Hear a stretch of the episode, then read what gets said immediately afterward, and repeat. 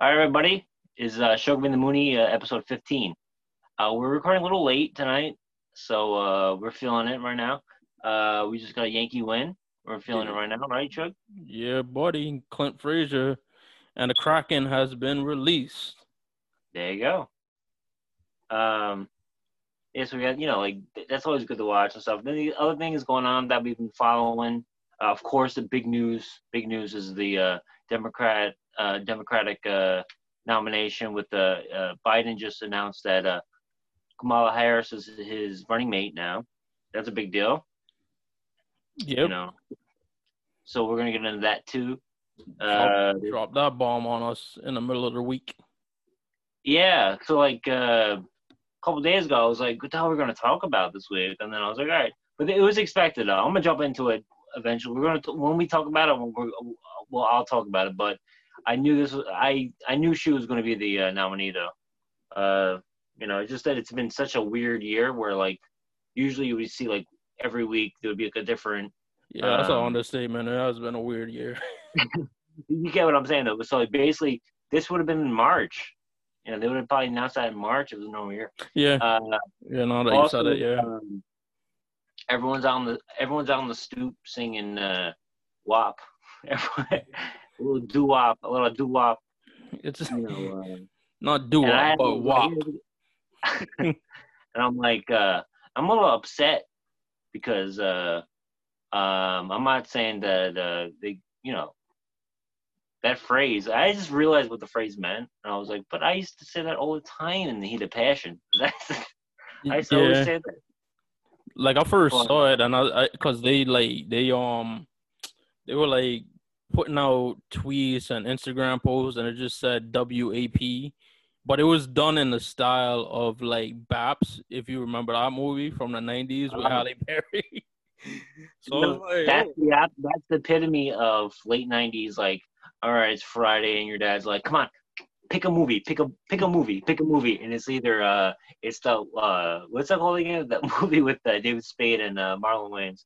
yeah, uh, senseless, Yeah, that senseless. senseless and Yeah. Baps and shit. That, yeah, but uh, yeah, but Baps is a great movie too. But um, yeah, you know, I actually, you know, I finally listened to that song, and I'm like, what's the big deal? It's like it's not that big of a deal, but whatever. to some um, people, to some people. Yeah, no, and uh, one person in particular that's uh, on the right right side of the uh, Mr. Ben Shapiro made a whole thing about it, and he's uh, you know, if you know who he is, Yeah, I'm gonna go in uh, on him. So stay tuned. yeah, we're gonna get on that. Uh, but also we're gonna talk about um, so there's uh, of course now, especially now, Mhm. um, there's not really like um, like fiction or not fiction, but like there's no uh, everything is like docus now. Um, so you, you you don't expect it then to pop up and then out of nowhere like on Netflix on Friday, like, wow, there's new documentaries out there now. Check it out. Yeah, so um, should uh, uh, like always hooked me up with another uh, couple of documentaries, uh, and they're on the HBO uh, streaming service now. And uh, one is about uh, 30 years ago. There was a situation in New York. Um, basically, um, it's called uh, Storm Over Brooklyn. It's about Yusuf uh, Hawkins, right? Yeah, Yeah, Yusuf Hawkins. Yeah. So uh, when he mentioned it to me, and I, I was like, all right, I'll check it out. And I go, I had no idea about this. And I go, you know what? Actually, I did. I, I totally remember this because, and it also came up again two months ago. And then before that, I heard about it uh, from another like documentary type thing. And it basically reminded me of like the late 80s, early 90s, New York City. Um, a lot of things happened um, that it's not really talked about a lot. hmm And then when I was watching, I was like, "Oh shit, yeah, I remember this now." Because um, we're gonna get we're gonna hop into that too. Uh, but it had a lot to do with um, things that are happening now with neighborhood, um, like cultural differences and like race things. Some are organic, some aren't, and we're gonna get into that too. So that's the other one, and then another uh, documentary on the same thing on HBO. Um, Actually, this Oh. one is like a HBO Max exclusive. So if you got HBO Max, you could check it out. Well, if you had um HBO, you get HBO Max now because you could use the HBO login to get HBO Max. But yeah, Yeah, so I didn't even know that. Um, told me that like the the platform expired like a week ago, so I haven't even been on HBO.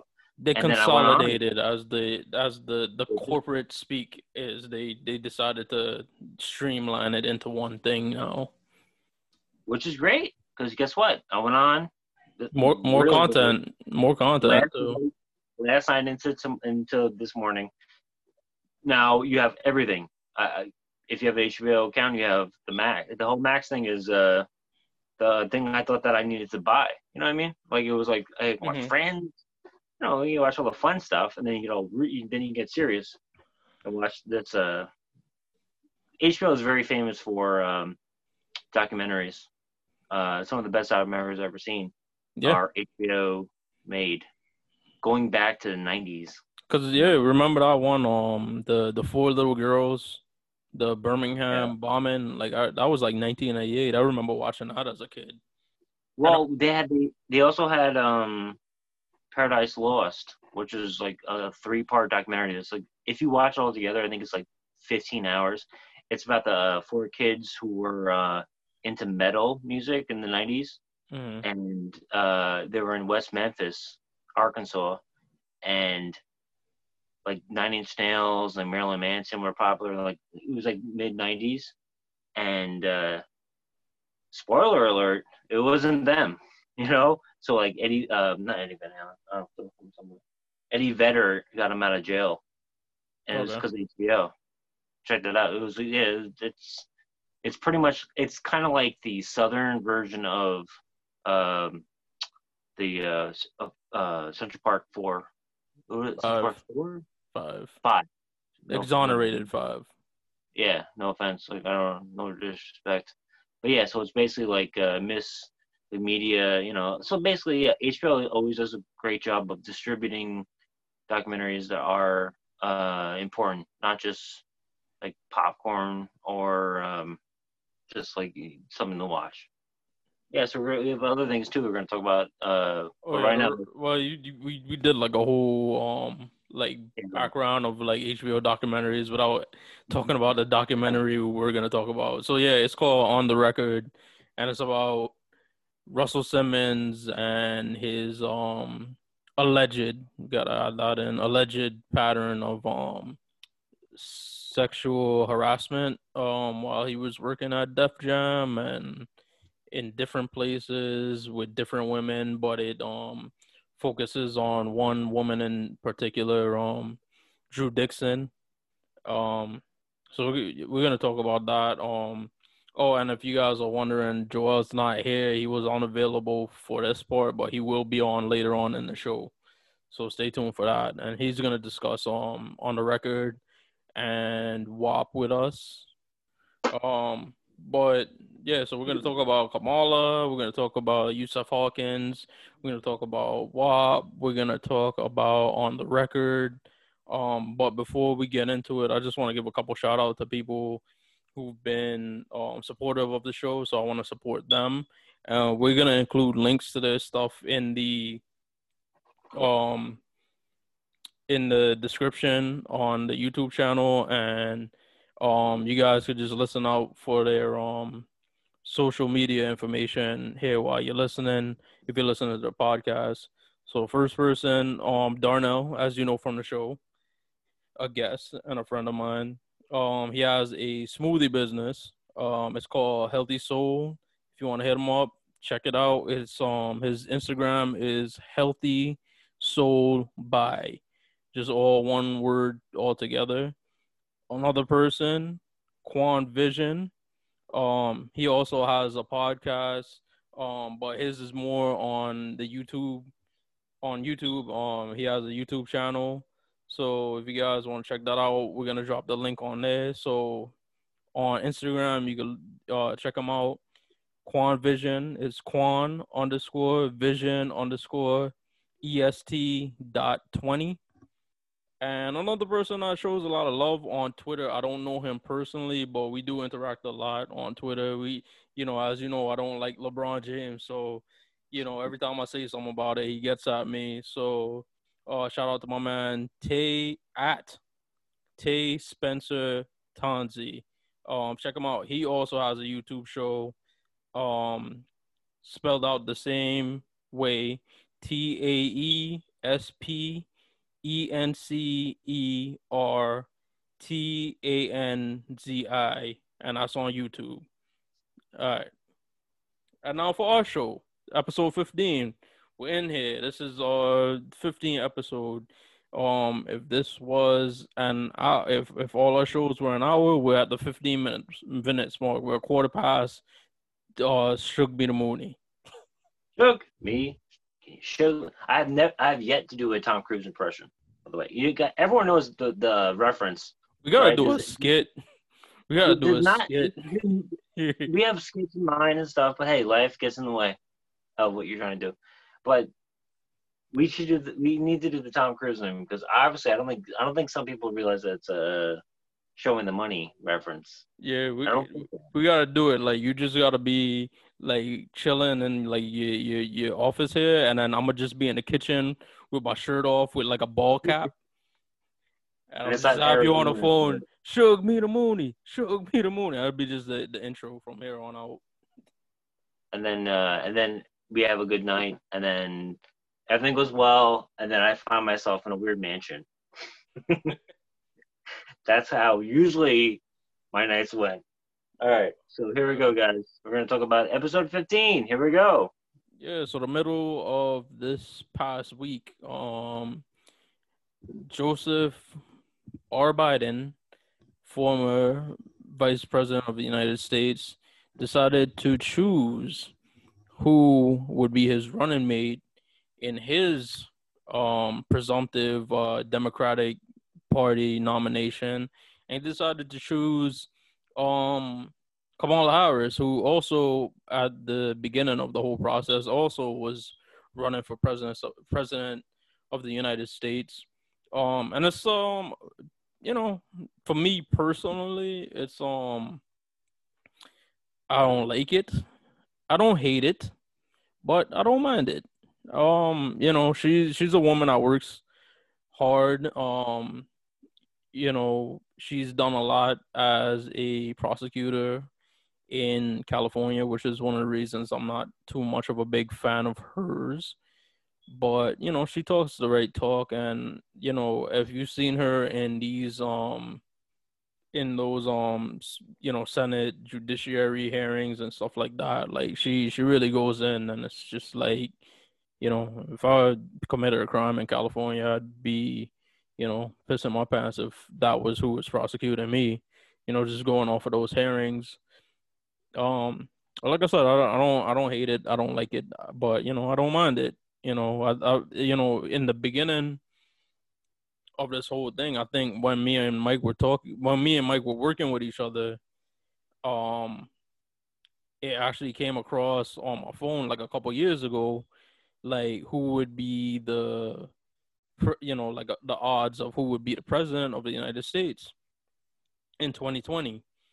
And you know, Trump was number one because it was like two years into his thing, and you know, I think I told Mike, I was like, guess who's number two? You won't guess, you won't believe it. And it's like Biden, Elizabeth Warren, this person, that person. I was like, nah, like the second most, the, the, the second highest odds for the presidency is Kamala Harris. And I, it shocked me, you know, and then, you know, I got into, you know, looking into her, um, record and stuff like that. And I didn't really care for the, the stuff I saw, but you know, I think with these president, you know, with the, these um elections and stuff like that, you know, not everybody's gonna be perfect, and I think like Republicans, in their heart of hearts, they know Donald Trump is extremely far from perfect, but you know, they they felt that like to round up everybody, he was like the best guy, and it worked for them. So why won't it work for us? Right. So um, I would say the same thing. Uh, pre-show, behind the curtain. I said uh, I think in March I was like it's Kamala Kamala Harris and Biden. That's very political, and I was told him he's like bullshit. It's gonna be it's gonna be Bernie. He's just like just like you know saying all this stuff. I'm like no, there's no way. Um, I had my own ideas where I didn't want Bernie to be like the presidential. I need someone who who can appeal to whatever, like most of the country. Right. And Kamala Harris, um, she's authority. Um, I think she's pretty much like a, she's like a Hillary, like in the vice president, whatever, because Hillary had a lot of like, you know, CIA stuff and State, State Department and everything. Very authority, very, you know, not not the typical. Uh, obviously now in 2020, like um, they're looking for a medium, like a happy medium. Uh, I think people are going to highlight her background over um, like what she's what she's done and everything. Uh, basically, I think it's going to be it's status quo. I if you guys watch my show, if you watch our show, um, I always say status quo. Um, the you know the centrics are always going to talk about keeping things, bringing things back to the middle. Um, and I guess you know at this point, I guess fine. But anything besides Trump, sure, let's do it because you have people that are like extreme left and I'm not extreme left. Uh, of course, I, I I appealed. You know, I respect everyone's opinion and stuff. I think things need to get back to a little uh, centric. Um, and then you have compromise and stuff. But in this era, uh, in 2020, things are so extreme where you you can't have a conversation with anyone on the left or right. Mm-hmm. So I think Kamala Harris uh, is is going to appeal to um, a lot of a lot of the sides. They're going to appeal, you know, they're going to appeal to the left and then the right because she's uh, authority. She's a DA, so they'd be like, all right, well, she put a lot of people in jail. All right, and then also in California, and then um, you know the left were like, oh well, it's progressive because she's a woman and everything, she's a woman of color and everything. And then also in the center, you'll have them saying, well, you know things will maybe calm down and we'll have something you know that we can whatever mm-hmm. so i think that's uh what what what's what's what's not, what else could happen like what could happen like where um you can't go any more crazier than a fucking reality star uh you know fucking you know yeah taking away yeah. middle bosses and what have you you gotta, you gotta steer things back to you know steer things back to um, actual politicians. Nor- normalcy, yeah, more. Yeah, I know, but like, of course, and then maybe one day we'll have it where things actually do change, like for the positive. I, you know, get things. Like, like, Donald Trump was atomic bomb diaper shit. You know, it just like destroyed everything. Like, but also he was a distraction because he was like working on like economic stuff um, but just uh, destroyed everything. Um, and now the economy is in uh, now the economy is in the shitter, so he don't he doesn't even have that yeah. to back him up because he handled you know COVID horribly, as horrifically as a person could. But you know the thing with Kamala, you know when she um was selected and accepted the the um you know the position of being his running mate as possible VP. Um, you know, like I say, people like me, I, I didn't really care for her because I just was like, she was the feds because you know she went on um the Breakfast Club, you know, which is like you know the the the black, you know, Good Morning to Black America. Black uh, Howard Stern. I don't know. Yeah, it's like the most famous like black show. It's like the platform you have to go on if you want to speak to Black America, and you know, they, they asked her stuff, and of course, like the same way Hillary did the whole like hot sauce in her um pocketbook thing, you know, Kamala did the same thing where she um she talked about, you know, yeah, she smoked weed in college, and you know, I think Char I didn't watch the interview, but I think Charlemagne like pressed on and was just like, yeah, but you like put people in jail for like you know selling or smoking weed, small amounts, large amounts, whatever, and you know. She, she had to defend herself on that. So it's just like, all right, like you were a prosecutor, so you know you were in a position where you could have basically changed the system because you actually, you know, a lot of people talk about weed that never smoked it or never like did it before. So as a person that went on to have a successful career, like that, you know, I mean, even if she smoked weed one time, you know, a lot of people make it out to seem like, you know, it's something that's a detriment to society and makes you like some kind of like miscreant and you know she's going on to possibly be vice president maybe even future president of the united states before we know it. So that's one thing. Um but when she became the nominee you know trump has basically radicalized all the racists. His base has truly been very sexist. He could call i think actually he called her herself nasty the other day. That's, that's a callback to uh remember it was a it was off the cuff. I mean, I'm not saying it's like I hate everything he says, but it was a fucking it was poetry during the Trump versus uh, Hillary thing. He goes, he looks at her for a second and he goes, "She's a nasty woman," and that became a whole goddamn industry. She's a nasty woman. It was Trump saying it to Hillary, nasty woman. yeah but he And then now, then he said the Biden, uh, he's a nasty man. Yeah, but he, crazy. but the point I Fucking wanted to make, man. the point I wanted to make was that like he's Mm. very misogynist and he influences a misogynist base. He said, ter- he said awful things to Hillary, like you just said. He just said that to Kamala. He said what he said to Megyn Kelly, um, numerous women, and a lot of them being of of color. And just the other day, he said um something about Amber Amber Ocasio, um, Cortez. I, Oh, I yeah. just I just call it Yeah. AOC, so I forget. I'm sorry. Oh, AOC or ACO? AOC. AOC. Sorry. My, my, they're in my brother's uh Alexandra Alexandra Alexandria ACO. Alexandria Ocasio Cortez. I said Amber because I knew a chick in middle school named Amber Ocasio. Please don't sue me for saying your name. I, I confused it with somebody else. but She's on a nat- she's on a national uh whatever. So sorry, yeah, but my brother voted. anyways, AOC, he said about her that like she's a beauty, but she doesn't know what she's doing. And I tweeted, and I gotta like send you my tweets when I like say these things. I was like, dog, he's like the, um, he's like a misogynist Bowser, you know, Bowser from Super Mario Brothers. King Koopa. Yeah, like he's like disgusting.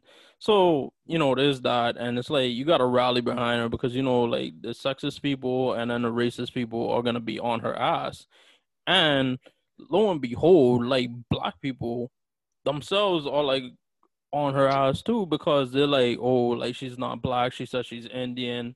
And of course, Michael, you know me, being a person of the same um um the Biracial Indian descent. Yes. yeah of the same um makeup you know black father indian mother you know i took offense to that because you know i think with a lot of famous biracial people there are very few people that walk the line of you know not swaying too you, i mean not not not to say not swaying from one side to the other but at least you know if you're indian and black like you could you know you celebrate both heritages you know. It's, it's very hard to do and there's a lot i won't name who but there's a lot of famous people that are biracial i feel like they tend to appeal to one side rather than the other. And like to me kamala harris to her credit as all of the misgivings i have about her. The one thing i do admire about her is that she does walk that line very well. Like she does um show her Indian heritage and also shows her American I mean her African American heritage And the other thing that people are talking about is like, oh, like she's not even African American. She's not descendant of slavery because her father was Jamaican. And it's like, how the hell do you think black people got to Jamaica? Yeah, basically, like, of course, uh, it's it was the same thing in 2016, but it wasn't taken as seriously uh, with like the candidates. Um, mm-hmm. It was used as like a ratings thing because even four years ago that was a that was a thing on like CNN and uh, the other two networks. Uh, they they they they used Trump as like a ratings ploy. And even back then, I was like, "What the fuck are you doing? Like, why are you putting this guy on?" It? In 2015, I was like, "Why are you putting this guy on the fucking platform?" So now I think they are putting uh, more of an emphasis on that. This is nothing about ratings. It's more about like this is do or die. Like they're they're like that's that's the ratings in themselves. And then on the flip side, that creates anger and frustration, hate on on the other side. And uh, there's a whole there's a whole like list of things I can bring up about uh, uh, Harris and just uh, talk about her like why she isn't um, capable and everything and it makes sense basically what um what i have noticed is that it's gotten so detailed there's so much time in a day. There, there's there's so much time in a day, like uh, to like look up things and um, you know, it's like I remember back in the day when I I was the first time I voted was Obama, and um, in 2008, no one gave a shit about most stuff, and then that's what started creeping in with like Palin and stuff, and like what, what's your background and stuff. I think before that, like the vice president wasn't really that much of a a big deal. You know? mm-hmm. Like you had Dick Cheney, and then he actually was president, but you know. But yeah, you get what I'm saying. Yeah, he was shady as hell. But like my thing with like Kamala Harris and the whole like race thing, um, before I, I end that off, my thing is it's like literally every single vice president in the history of the country has been a white guy. So why should it matter if she's Indian, if she identifies as Indian or black? She's either or, and she's a woman. So she's about to to to, to change that, and it's just like in, insane that for like a country as diverse as this one, it's like you've only like white men, like two white men have been the face of the country, like every year but one, or every term but one all right, so why is they went they went so deep into her background? They're like, oh, but she's she's half this Indian, and then they, they then they had this whole list of like what this like cultural Indian, you know, just like you know what I mean?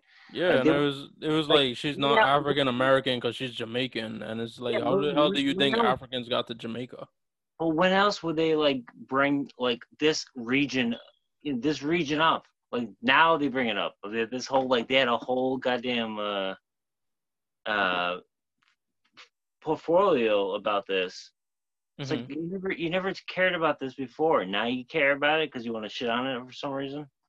You get what I'm saying? Like, you know, because she's a uh, Jamaican and um. Uh, I mean, just to like put light on it, it's just that some for some black people, it's like not good enough to just be like black. You got to be like this kind of black. Like for instance, if Obama was married, not married to like Michelle, and he was married to like a non-black woman, like that would have dis- dissuade a lot of black people. It's fucking dumb, but you know that's how a lot of people are, unfortunately. Yeah, that's why it's so comp. It's so complex that people they, they just do black and white, but it's very complex. Mm-hmm. Um, like Kamala, she's married to like a white guy, and it's like you know that's like that would literally be the last thing on things like if I had to bring up that like about Kamala Harris. And to me personally, I don't give a shit who she's married to. Like I'm not asking her to like be freaking like the wife of America. I'm asking her to be you know the vice president and apparently and and like as a like all biases aside and all my personal feelings aside like she has been a very good politician in the while that she has been a politician. Like she does her job and that's all you can ask for. Yeah, I want I want some I want stability. like if you ask me who do i prefer to be vice president of the united states?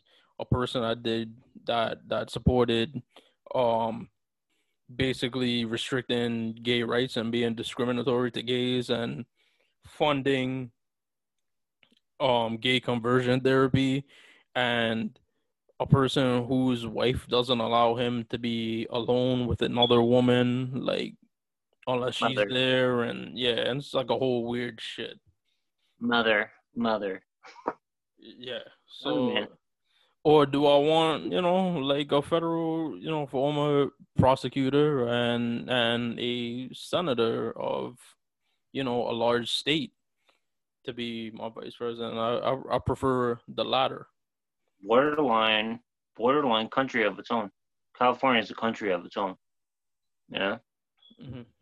I mean, also you could say like, well, they have the the whole uh, entertainment industry, but it's pretty much like New York too, where like you have the outskirts where it's like, yeah, but of course it's that New, California is an insane state. They have almost a million like you know homeless people and everything.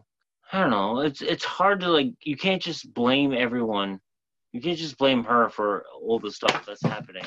So, um, who, who would be your um, who would be who would have been your choices if it was a normal year or, you know, for president yeah, the the ticket. What would be your ticket?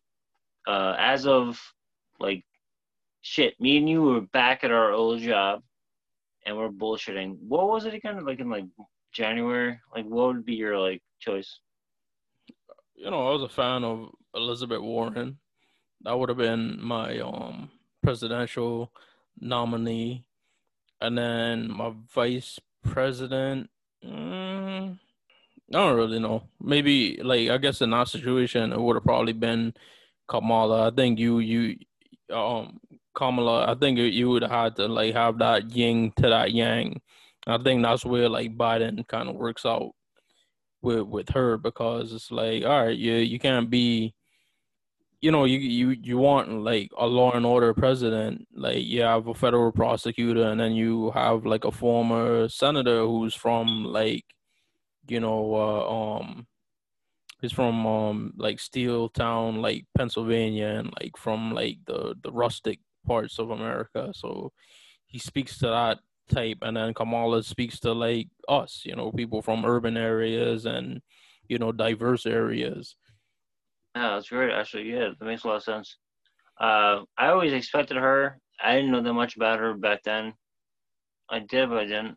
Um, for me personally, um, I want. I guess I'm assuming where it's the way it's going right now is what I assumed and what I preferred to happen because uh, you can't go too left, you can't do coo- too crazy progressive and stuff. I want a ratification of the way uh, the government works because I want, you know, they have the cabinet and stuff, but I want like Bernie Sanders does not. I did not want him to be president at all. I did not want him to be president, but I want him involved in like the government. I don't want him like making like Twitter videos now. TikTok. He's making TikTok fucking videos now. No, just Parliament. Have like a weird Parliament type thing. You know, just have like a an area where they can all talk and like discuss stuff, and don't make the whole president thing like such like like a fucking king. That's the whole point. We didn't want we. That's the whole point with Trump. We didn't want we didn't want this. You know, now we're getting it now. So I mean, like if you took like fifth grade like social studies, like how civil, how- civil, how the civil- government is operating now is just really not how it, it was supposed it was meant to be. But then again, you put in a person put in a person like him, like of course, like he'd exploit the rules and not really know the rules. And then he has a lot of enablers within like the conservatives and the Republicans that basically allow him to do things that you know the forefathers of the country really wanted to be pre- prevented.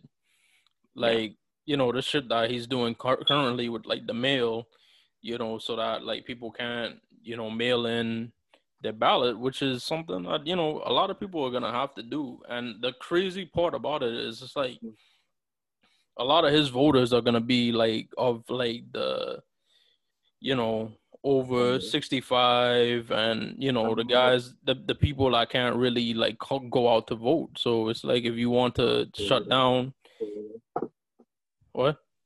Florida right? I'm just florida. talking i'm talking about in general. There's a lot of old people like his demographic among his demographics amongst young people or the people that they think could go out and you know, vote. Like me personally, if it came down to it, and I had like I have to in in this in this pandemic, go out and vote. I'm I'm gonna fucking do it because I I can't sit here and have this dude like go on for four years. Um, you know, I'm very much against him and a lot of the bullshit he's done over the past three and a half years. But to me, with this pandemic and how he's handled it and how he's like politicized it like, think about this for a second. Dr. Fauci. This is a person. He's the nation's leading epidemiologist. Like, this is literally like what he has worked his whole life for. I mean, not to say like he was waiting for something like this to happen, but he spent his life in case something like this happens. And now it's turned into like you know his whole career is being politicized because a lot of people on the right are you know they think he's a phony and he's like you know just like hunting fame and stuff like that. And it became a thing. You know we talked about it before when you know Trump saw him throw out the first pitch on opening day with the Nationals and Yankees and then Trump decides like oh I'm throwing out the first pitch at a Yankee game. And it's just silly. It's stupid. So I can't stand no. by and and do it. But you know, I'll go out and vote. I, if I have to, I, will do it. But he's hurting himself if he's gonna say like, all right, you can't mail in your ballot, you can't do um uh absentee ballot or whatever. Everybody's gonna have to do absentee ballot. I just did in the primary. Mm. Yeah. Uh, I was. I, um, I don't think um, I wasn't still allowed to vote for primary. Uh, I left the the party. Oh. Um, in 2012 I left. Uh, I don't like the whole bombing. Uh, but Trump makes a word up. He, would be like, uh, Shug, Shug. Uh, he's Shuggy. He's Shuggy. just make some shit up. And people just like remember it now. Like, he doesn't do anything. Like, he's like, okay. He just, he makes up words. And that Dr. Fauci, for some reason, I'm like, oh yeah, he's the guy who, like, yeah, yeah I get him. Based on complete propaganda. Is there's other words you can? It's propaganda. You know, on Twitter. Yeah. Eh, like, there's nothing else. I don't get it. Like, either this is what I'm. I've been saying for four years. I've been saying since 2015. Either you're this or you're that. You ain't gonna go this way. You ain't gonna go that way. And the ones in the middle, you're probably gonna lean towards this area over here with me over here. like seriously, like like how do you like uh, it makes me sick. You know it, if you watch too long uh, that's why i stopped watching cable news like uh, a year ago. You go insane.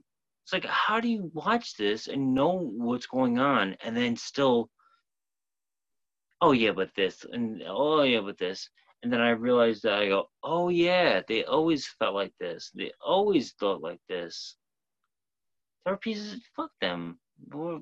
It's it's it sucks because you have to like because everyone has stuff on their you know their family and stuff. You just have to I don't know. It's too it's it's bizarre, but I've been I've been seeing for 20 years, and I just noticed you know I've been noticing it for 20 years, and um, Facebook just makes it more apparent. People that you know and you watch and you grew up with, and they just post this weird shit. A lot of stuff, a lot of stuff is impulse stuff, and I don't blame that. Like on Twitter, if I like like something and it's like, oh, maybe a mistake or whatever, whatever. But no, um, you know, I've seen things like I've, you know, just they just believe their own. I, the word I keep using is status quo. they they're afraid of the status quo changing, and um, I don't know. They, people forget their roots. That they they grew up in certain situations that um, other people of other backgrounds also had, and I know personally that they completely forgot about it and they just think that it never happened. And you know, it sucks that it's all about race and stuff, and it sucks. I don't want to be a downer, but yes, Shug. Mm-hmm. Yeah. Um, I don't know. The thing too is like Joe Biden as well. He's not without his um, without his flaws. Also, like the other last night, I watched um Confirmation, another HBO movie. Um, the, the kiss thing. You know, he's like a pedophile. He's like the whole like sexual offender thing, right? Is that what it's about? No. Um, this was about um Clarence Thomas, um, and Anita oh, Hill yeah. and his his handling of um that because he was like the chairman of you know that that committee and you know they basically hung like Anita Hill out to dry, and it was just like a big mishandling, and yeah, you know. He, he, yelled at her and he put his finger at her. He was like he like did this whole thing to her and stuff. Yeah. Mm, yeah, you gotta kind of watch it to to see what it's about. Um, but I watched it last night. and I was just like, wow, like Joe Biden like fucked this up. But you know, well, then he also has the he plagiarized a uh, speech when he was uh, running for vice president in '88 or '87 into '88, right? No, '88. He also like uh, you know he plagiarized something, and then they were like using that in 2008 about him and stuff. It's all right. So basically, it's like the uh, you know um, status quo again, status quo for the Democratic Party for the last 40 years. Mm-hmm. I mean, it's like the same thing. Nothing changes. You, yeah, you know, so... maybe maybe uh, Harris is like the big change. Not really. She's pretty much the same. She's Hillary Clinton, pretty much, also with like the whole uh, uh, authority thing and everything. So I don't know. I'm lost. Maybe it's not my uh, my fight sometimes. Oh no, these these people aren't perfect, but at the end of the day, one of them has to be president, and you know. Oh, I know better than Trump. We we've seen how the last four years went, and like I said, he's with his flaws. Like Trump basically um bankrupted his business like three times over, and people thought like he would make the company, he, he would make the country better. You know, so shame on them. He's a sno- he's a snake oil man. Mm-hmm. Common. He's a common. You know what's interesting about that um that that movie I watched last night, Confirmation. They showed clips of like Thurgood Mar- Marshall because it was his um it was his seat that was up for um that was you know up for Clarence Thomas to take, and he was nominated by Bush, the first Bush. HW. Um, yeah, and he basically said, you know, like whoever replaced him, like they shouldn't be compelled to put a black person in because you know until that point, like Thurgood Marshall was like the only black member. Yeah, and there was like one woman too at that uh, point. Yeah, he was the only black um uh Supreme Court justice, and he basically said, you know, you shouldn't have feel compelled to pick a black person because growing up like his father used to tell him you know the different you do you know the difference between a white snake and a black snake? And he said no it's like they both bite so it don't matter. So you just got to make sure you pick the right one. So you know it was a cool movie. So i i, just thought it was very relevant. And the, the the crazy part about that movie too is like a lot of the same players yeah. our movie are the same players today. And it's like this is a movie when me, me and Mike were like kids. You know, I mean, not even kids. We were like toddlers, mm. and it's like the same people that um, that are in government today. Exactly. Like it, that's the whole thing with like what I say about. Of course, I am. You know, I am always. Uh, I'm. You know, Biden. Of course, I'm gonna tell you right now. Obviously, a big big announcement, but you know he's been a part of the whole system for years and stuff. Um, Supreme Court is you know life lifelong and stuff. So uh, that's a great thing. I, I I thought it was a different documentary you're talking about. So sorry about that. But yeah, uh, I'll check that out too because um, there's also a thing about Biden being just like different. But uh, yeah, but the Supreme Court is a huge a huge thing where people are like complaining about it. Well, I'm like, well, if it's in your favor, you love it, and then if it's eh, then if you're not in favor of it, you hate it. Yeah, all right, check and balances. That's the whole point of the American government. Why it's been going strong for fucking 300 years. You know, despite you know whatever. You know what I'm saying? Like, yeah, and then there's gonna be um the other thing that's important about this election is um you know there's possibly gonna be like multiple seats um up for nomination and confirmation in the next presidency, and we already seen the dog and pony show with Kavanaugh and um what's the other name um Gorsuch. Um, uh, Kamala Harris was involved in that too. Remember, he was like crying and stuff, and she was like asking asking him questions and stuff. Yeah, she was dragging dragging the shit out of him. Yeah, so I think that's pretty much like her audition tape. Yeah. Um, but uh, yeah. But talking about other HBO um documentaries, uh, Yusuf Hawkins.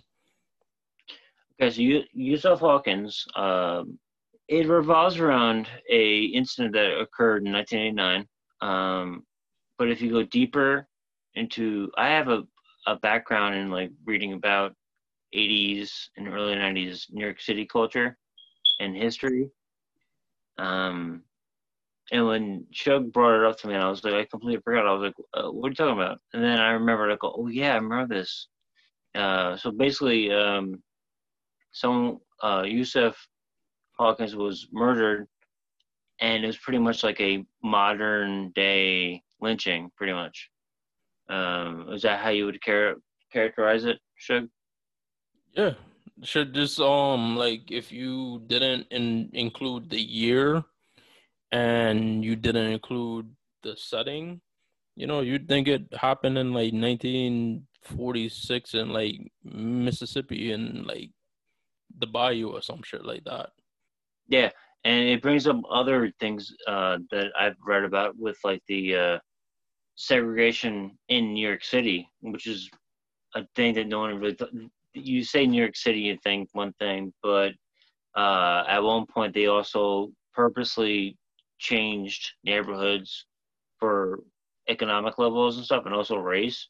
Mm-hmm. Um, but that's a that's a deeper dive that we can, we'll probably get into. But um, yeah, so in 1990, circa 1990, this is 89, but circa 1990, that was actually the worst year in uh, New York City history of crime.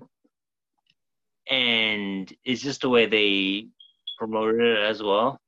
Um, it was just a year where there was no funding.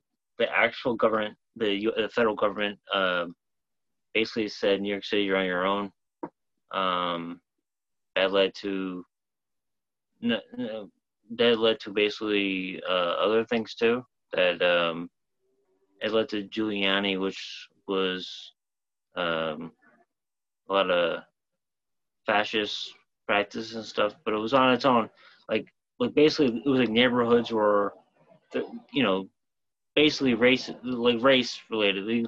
I'm from a neighborhood that's pretty much like one race and stuff, and um, that was like, if you want to look at it from like a far out point, but if you dive deep into it, um, there's a lot of things going on with uh, the neighborhood in Brooklyn.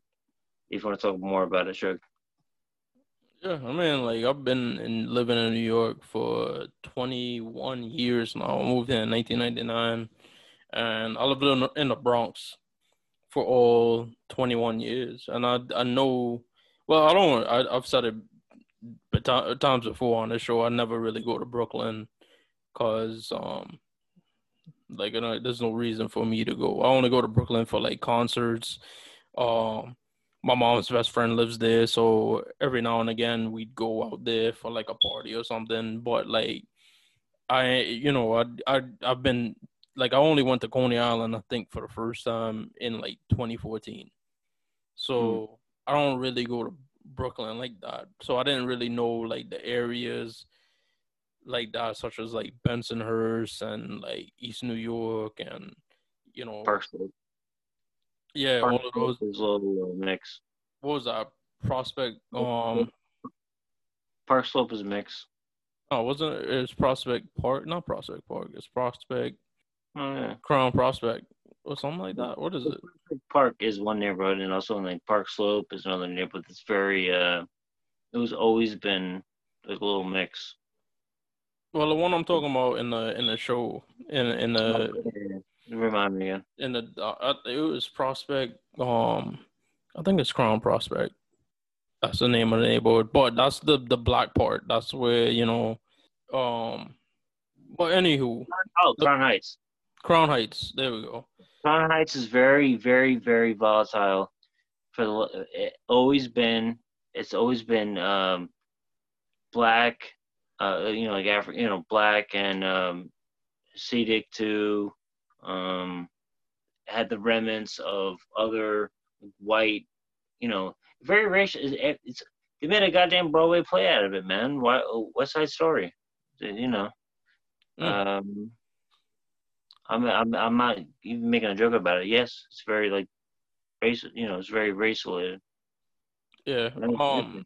But yeah, you know, like as a black person, I know it's like different parts of like this city. Like I know I wouldn't like be in, or like I knew if I went there, like I'd be, you know, you might run into some trouble. Like so, so the things covered in this um documentary, and I actually knew um rough, roughly about um Yusuf Hawkins, um, his story just from you know being on Wikipedia and looking at stuff. a matter of fact, I think I found it on like a, you know American lynchings. But speaking about this documentary specifically, it was just interesting to see like you know um just to to give people like the background on it so Yusuf Hawkins was like the middle child of three brothers. Um, that um they grew up in Brooklyn, and I guess they they all lived in their grandmother's house, and I you know it's one of those like multi family homes. So I guess like the grandmother had like one floor, the grandparents had one floor, the, the cousins had like another floor, and then Yusuf's family lived on the top floor, so they talked about like his family and stuff like that. And you know, they grew up around the neighborhood, and he was like a well-liked kid in the neighborhood. You know, it's just one of them people that like when they get killed, you know, the people around them and you hear them talk about him, it's just like wow, like he he would have probably lived like a great life had he gotten the chance and his friends from the neighborhood went to or one of his friends came by um the house while they were like watching movies and he saw an ad in the paper for a car out in Bensonhurst. You know, mind you, these are like neighborhoods that are like adjacent to each other. So yeah. they hop on the train and it's like, all right, this may be like, you know, a few blocks away. So maybe it might be like me going from like my neighborhood here in like Morris Park to like Mike's neighborhood in um Woodlawn or Joel's neighborhood down in in like South Bronx. It's not too too far. So yeah, it's, it's very subtle. It's very subtle. It's block to block. It's harmless, and then um, it's a harmless trip. And I think one of the the guys, one of his friends said, you know, like had their had Yusuf's grandmother known that's where they were going, they would have not been able to leave the house because she would have told them like, "Yo, like that's you know, if you go in our neighborhood, you might not come back." Yeah, but that goes back to like uh territorial things. That goes back. That goes back to like uh, uh Irish versus Italian and stuff. You know, it just goes back to that. It's like it just and that that's how it was like in neighborhoods, you know. But then also, it doesn't have to be that. Uh, just neighborhood to neighborhood. Um, you know, I said I said Bed-Stuy. I haven't Bensonhurst. Uh, no disrespect to neighborhood, those neighborhoods. Um, but yeah, especially back then in 1990. Um, yeah, it was like so uh cloistered too. You know, very uh someone like coming in, very like yeah, like it's 30 years ago was not 2020 Brooklyn. Well, it's still probably like that in in Brooklyn. It's not like yeah, we saw that. I mean, saw, if, uh, a month a month ago there was a in the same neighborhood there was a a huge, uh, but they it was in the guise of promoting um, the police and stuff, but it was the same characters who were probably there 30 years ago when they were like in their 20s. Now they're in their 50s and 60s, just spitting venom venom out and just you know, uh, yeah. I'm sure you can look it up the the videos. They just had like a little rally like yeah. that. They yeah. just had a little a little rally like that here. Um, you know, while the Black Lives Matter pro well, it's still going on. The Black Lives Matter protests. It's just they're not being televised, obviously, because you know, rioting and stuff like that isn't isn't happening anymore. But it we'll just Tuesday for Tuesday, November. They just had um a like a pro police rally in this park that's like two three minutes from my house and like i didn't know about it because i obviously i've been home with like you know the, the covid stuff not going outside if i really don't need to and i saw a video and you know i saw the video and i recognized the place and i like showed it to like my mom and my stepdad and my sister and her husband and I was just like, look at this video. Tell me if that park, like, tell me if if you know where that is. And they all saw it, and I was like, yo, that's like right here. But you know, like I say, that goes to show you what New York really is. And I've I've said this before on the show. Like when you go to Yankee games and stuff like that, you'll encounter people or you'd hear conversations that sound very much like very racist or bigoted and stuff like that.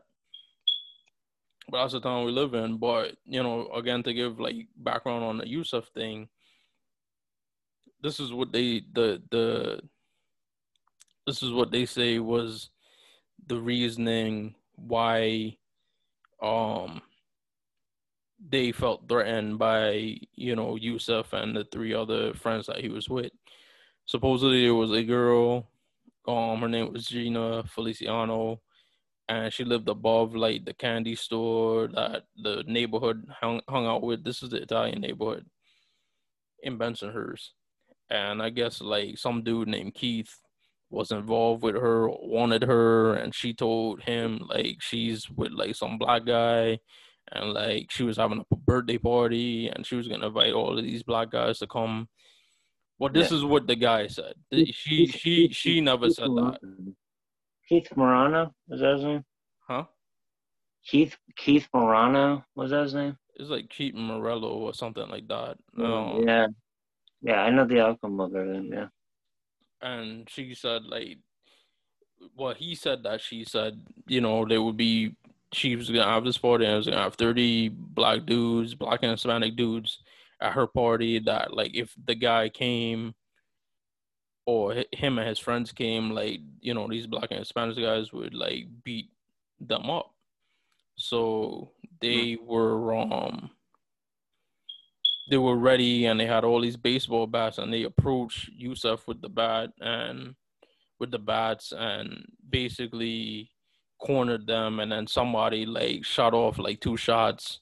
Um this kid Fama um, and shot Yusuf twice. And you know, he was in the documentary. he he still like denies like he shot him. But the thing, He's on the is, yeah. But like the thing, the thing to me that like annoyed me is like it took place in 1989, like a couple months after the Central Park jogger case, mm. and basically only like two of the guys, you know, Fama who actually killed him Mm. and the supposed ringleader, um, who only got like eight years. Yeah.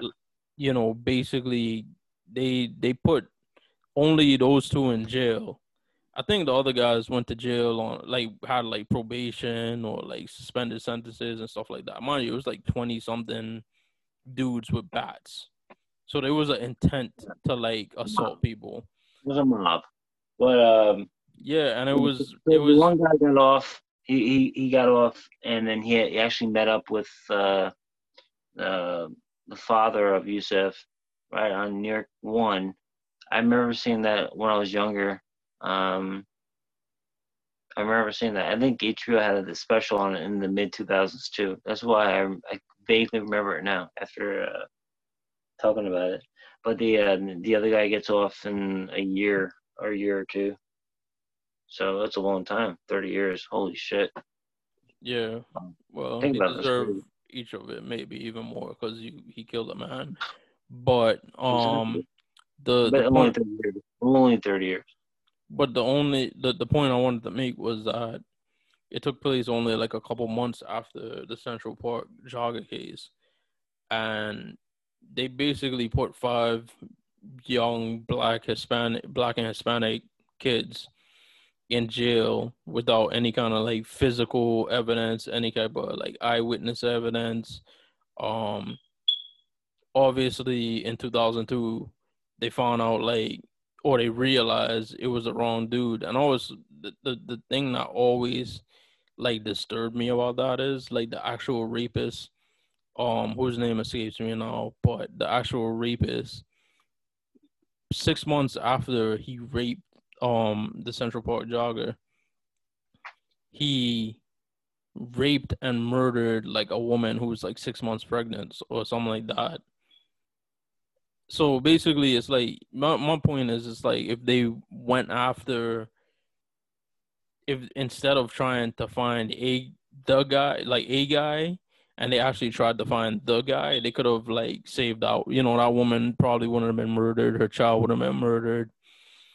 And you know, the point, the the parallel I wanted to make with like the Central Park Five uh, or the Central Park jogger case, and then this case with Yusuf is like you know they basically just need they they wanted to get like the murderer or the guy that shot, but you know you should have rounded up all of them. All of them deserve to get uh, or accomplices to murder, and they should have been um served as just. But it just shows you like the you know Yeah. the, the flawed legal system that we're in. That's you know slant slanted, um, very um That's persecution. very unfairly towards blacks and minor other minorities, and it's it's it sometimes favors you know white people.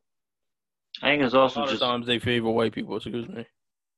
I think also they just want to close the case. They want to close the book, and the easiest thing they can do is just close it down. You know, prosecution is all about just. It doesn't matter if it's true or false. hmm Close it down. Get like a, you know.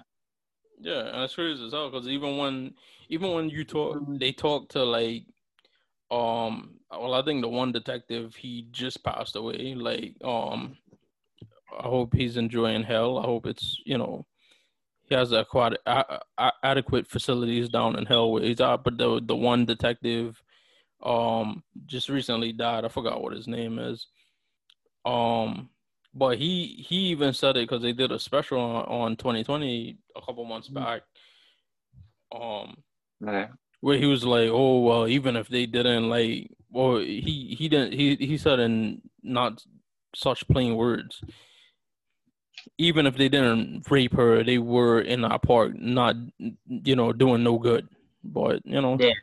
Yeah. They, they, even if they were doing no good, they weren't raping someone. They wasn't. They weren't raping a woman and beating her within an inch of inches of her life. Yeah, and it's like word for word like what they said about the Central Park Five. You know, they go, they were there, they did something else, and of course, like they charged, they said, oh, they stole someone's purse, some bullshit like that. Yeah, and even in the Yusuf thing, when they're talking about like the white, when they're talking about these white assailants, the one detective was just like, oh, it wasn't a race thing. Oh, the guy was just jealous of like the other um. It's like the guy was just jealous of of um of this girl like dating like somebody else or something like that. And was just like, yeah, like no, it was a race thing. Like they were going out there looking for a black guy, any black guy, and they were gonna beat the shit out of them. Like that is a race thing. Like, could you imagine if like it was a black neighborhood where any white person came in there and they would beat the shit out of them, or they would wait well, to like beat well, the shit out of them? only time on record is the guy that the the, the truck driver got pulled out during uh, the race riot in LA. That that's one that it's always talked about. But remember that day, like, oh, he's gonna be he's gonna be the one we're gonna do this to. Remember that? And he got like actually got a. Uh, don't know. He was on TV a lot, but you know, I don't think he ever got like he never pressed charges or anything like that. But the guy got pulled out of the car. I people still know his name. I don't know. I just don't know. But uh, do you, you know who he is? Do you remember? I know what you're talking about. Yeah. Yeah. So like that's the only time I can think of like where it was like random. Like all right. And I mean, it wasn't random. It was during the riot, so they just you know riot people, is people were already like incensed and whatever. yeah, but they like they they um can't think of the word. Yeah, but anyway, so yeah, so and then the other part that got me about like that documentary was like the Uncle Tom dude, like the kid that grew up in the neighborhood, the black kid. It was basically like, you know, I was growing up and they used to call me the N word and this, that, and the third. And he was actually like the one that like provided the bats or something like that. And he he claimed they were going to play they were gonna play like a game, but like it was like at night I don't know how you play baseball like at night. Yeah, it's schoolyard. Like usually, batter wife syndrome. From me is like I I know like usually school parks are like closed at night, but I don't know. Maybe they're open in like Bensonhurst. I don't know. I never been. That's got well something that battered wife syndrome. Sadly. Yeah. Yeah. yeah so, but uh, um, yeah, I mean, the outcome, we all know the outcome of it, but um, I think it's a reflection of like, these. It's a perfect time for these documentaries to come out. Um, I don't know. I think that 30 years is like a perfect time for a lot of these uh, forgotten, because you know it's generational. Where um, if something didn't, didn't happen, you didn't see it, it never happened and you have to keep it you know keep a historical document of you know of course you might change it in 10 years you might make another documentary about it and you know but uh, it happened. Was historical documents it happened. And new york city was um, very different but also very similar to how it is today. Um, and i think in the next 10 years it's going to get it's going to revert back to more like this where um, if you if from an economic standpoint, a lot of people are moving out because of COVID, and it's going to go back to people that live there, and it's going to go back to a lot of ethnic and race, racial uh, neighborhoods. Because mm-hmm. uh, in the last 15 years, what, what was the big topic of New York City? Uh, gentrification, and that's that's disappearing now in in in, in the last six months. So um, I don't know. It's a lot of a lot of heat, a lot of heat, and a lot of um, I think unnecessary, a lot of unnecessary hate, and I think it's uh, and especially with 16 and 2020 right now with uh, Trump, it's just getting pushed, and um, it's ironic because most people I met that I grew up with are very similar to me, even though we have different racial and economic backgrounds, and uh, it's just yeah, sucks. It's like, you know what I mean, right? Yeah. But I think it's gonna go back to, it's gonna revert back to the '80s very quickly because uh, all the um, foreign um, like Chinese. A lot, uh, most of a lot of the foreign uh, influences, like economic wise, in Manhattan, and then into the other boroughs. So uh, the best case scenario is that we're gonna have a lot of small businesses grow up and everything, and we're gonna have like people mom and pop shops and stuff. But uh, a lot of a lot of people are saying that's gonna go revert back to uh, the '80s, which was the, which influenced what happened with Yusuf, where it was like uh, very tribal, which is uh, America is very tribal now. Mm-hmm. But that's what they're saying now in New York City with this in, in 2020. So I'll keep you the fear the fear chart coming up with you guys on the next episodes. I don't I don't want to be so uh, pessimistic, but yeah, there you go. Yeah, so not in a long time have I seen such a song and a video captivate the nation as Meg Thee Stallion and Cardi B's WAP, which stands for Wet Ass Pussy. Yeah. So I gathered the guys around because I, I feel like Shook Me the Mooney would be remiss if we didn't talk about it. So, Mike, were, were were you able to stay in your seat, or did you fall over when you saw the video? I needed a mop. I was I was wet. I needed a mop. Oh no, but um, I think okay. I'm on the opposite side. I think like it's not that it's it's not that crazy of a song. Like I, and then uh, I was actually texting Sugar earlier. I was saying that uh, I remember growing up in the '90s and early 2000s. These songs, it was all like it was like songs like that, like you know, Nancy songs. Like not I don't want to say Nancy because now it's all empowering and stuff, but like like the Trina and Trick Daddy, like it was just you know sexual, you know, like uh, okay, Freddie Fox, you know, Freddie Fox, uh, yeah, you know what I mean, like ladies, ladies night, Lady Marmalade, all that shit, like the, the remake, the remake part and stuff, and uh, I you know I want to talk about it because uh aside from just being like it's a good song, like all right, it's a good song, but I think that like we had this thing with this gentleman that uh, his name is Ben Shapiro. He had this whole thing where he like went on a fucking bender about it. Yeah, so like uh Sugar Sugar suggested us talk about the song and like I saw the headlines and everything and I was like, all right, well whatever. But then I listened to it uh, recently I'm like, this song is very tame. I'm like, I don't know why it's such like a why it's so controversial or whatever, why whatever. And then I found out that like you know Ben Shapiro had this whole thing last week about it. Right. I watched. Uh, then I go, all right, I'm not just gonna shit on Ben Shapiro. I want to shit on everyone because I don't, you know, I'm an angry guy. So when I, I saw NPR did a whole whole thing on it too, and I'm like, the, way they like uh, NPR. What are yeah. your thoughts before I go any further? No, I, I do. I, I, that's this is the first time I'm hearing of it. What what did they say? Basically, they're like, it's a good song. Yeah, it's a it's a fun song. It's a party track. It's a party right. track, and NPR has this whole thing where it's like, uh, you know, this song is making America contra, you know, making them nervous, and uh, it's very very anti uh, me. So just like like basically saying like, oh, this song is gonna make everyone nervous and things like that. I'm like, I've heard this song so many times since I was a kid in the nineties yeah. and stuff. It's not that of a crazy song, but I feel like they're like politicizing it, you know. And it's like, all right, great, let's let's hear it. You know, like uh, it's, it's, this is the first time I've heard of uh, Meghan Trainor, uh, Megan Trainor, Jesus Christ, Megan Thee Stallion, but uh, Cardi B. You know, you know, you know her background is all that. You know, so it's a party song. You know, it's you know, it's like a feel good song and.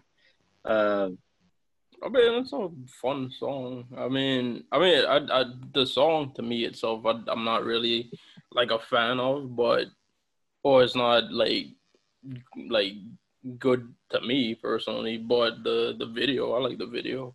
Yeah, everybody's gonna love that. If you a man, straight male, you're gonna love the video. I was Yeah, and yeah, so no one knows any background. Was it the first time you ever hear of uh, Megan uh, the Stallion? Megan Thee Stallion, whatever. Meg, Never the whole song, honestly, like her verse was the best. Like I didn't, I kind of can't listen to yeah. Cardi. Like Megan actually had like bars.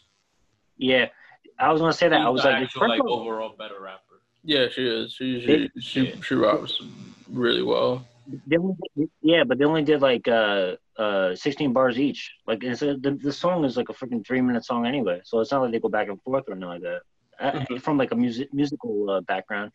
Um, of course, she was she was good. I don't want to shit on like people like that, but like you know Cardi B and like she's in the whole lineage of like I never thought that she was you know great and anything because I'm a lyricist fan going back. Uh, and then they also say that it's a sample from a, a Baltimore club song. And I thought about it. I was like, oh shit, I remember Yeah, this song. Yeah, the part one is like there's some hoes in this house. yeah. I can't remember So- which song it is, but I know it's from from like another song. It's a it's a sample. So shout out, shout out to my. I haven't talked to you in a couple of years. Shout out to Mark. When we used to go to the clubs, we used to go to the bars and stuff. Like ten years ago, he would play Baltimore club music and stuff, and I was alright, it's alright. But it was there's some hoes in the house. I remember that song. Like it took me like a couple of times listening to the thing. I remember that song, and I was like, oh shit. Yeah, I don't know what it's up to now, but yeah, but that was one of the songs. Him and like, Chief Keef and all that shit. Uh, but yeah, like uh, so we can jump into uh, the, the Ben Shapiro part where he was getting like really weird with it. Like how getting- how I only seen like pictures of it. Like how long did he talk about it? uh, I don't know. I saw a uh, excerpt. So basically, he was saying that like his wife is like a gynecological like expert, like woman, like you know, like a medical doctor and stuff. And he's like, a wet Yeah, the- pussy is not a wet pussy is not The normal. fact that he's the fact that he he's even married is like astounding to me. Like So A woman would- like Why a you bugging? wet pussy? Like, what is he like? Has a problem so bad about? yeah, Other well, people have a problem with the videos too, sexually like. well the song explicit. is itself. Then he like go. Then he read out like the bars, like read out like the lyrics of it, and he sounded like a freaking Yeah. like like robot. This is some wet ass pussy.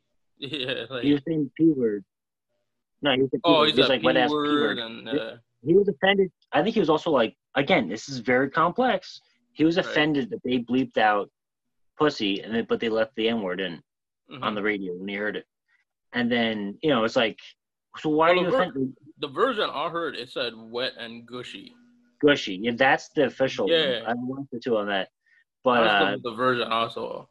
And then Yeah, I heard like the the regular version like later on. But the, when I looked it up on YouTube, and that's the other thing too, because it had like a um a senator or something was like he accidentally heard it. I'm like, you didn't accidentally hear shit because like the day it dropped, I was like looking for like I was I was hoping somebody would drop the link to the video because they usually drop it on like Twitter, and like it's like no, I had to go into like YouTube and search it to find it. So I'm I, I find it astounding that somebody would have to like would accidentally hear the song like oh my god, like wait, oh my god, I was in I was in an elevator, and then I know where I heard. You know, like that does not happen.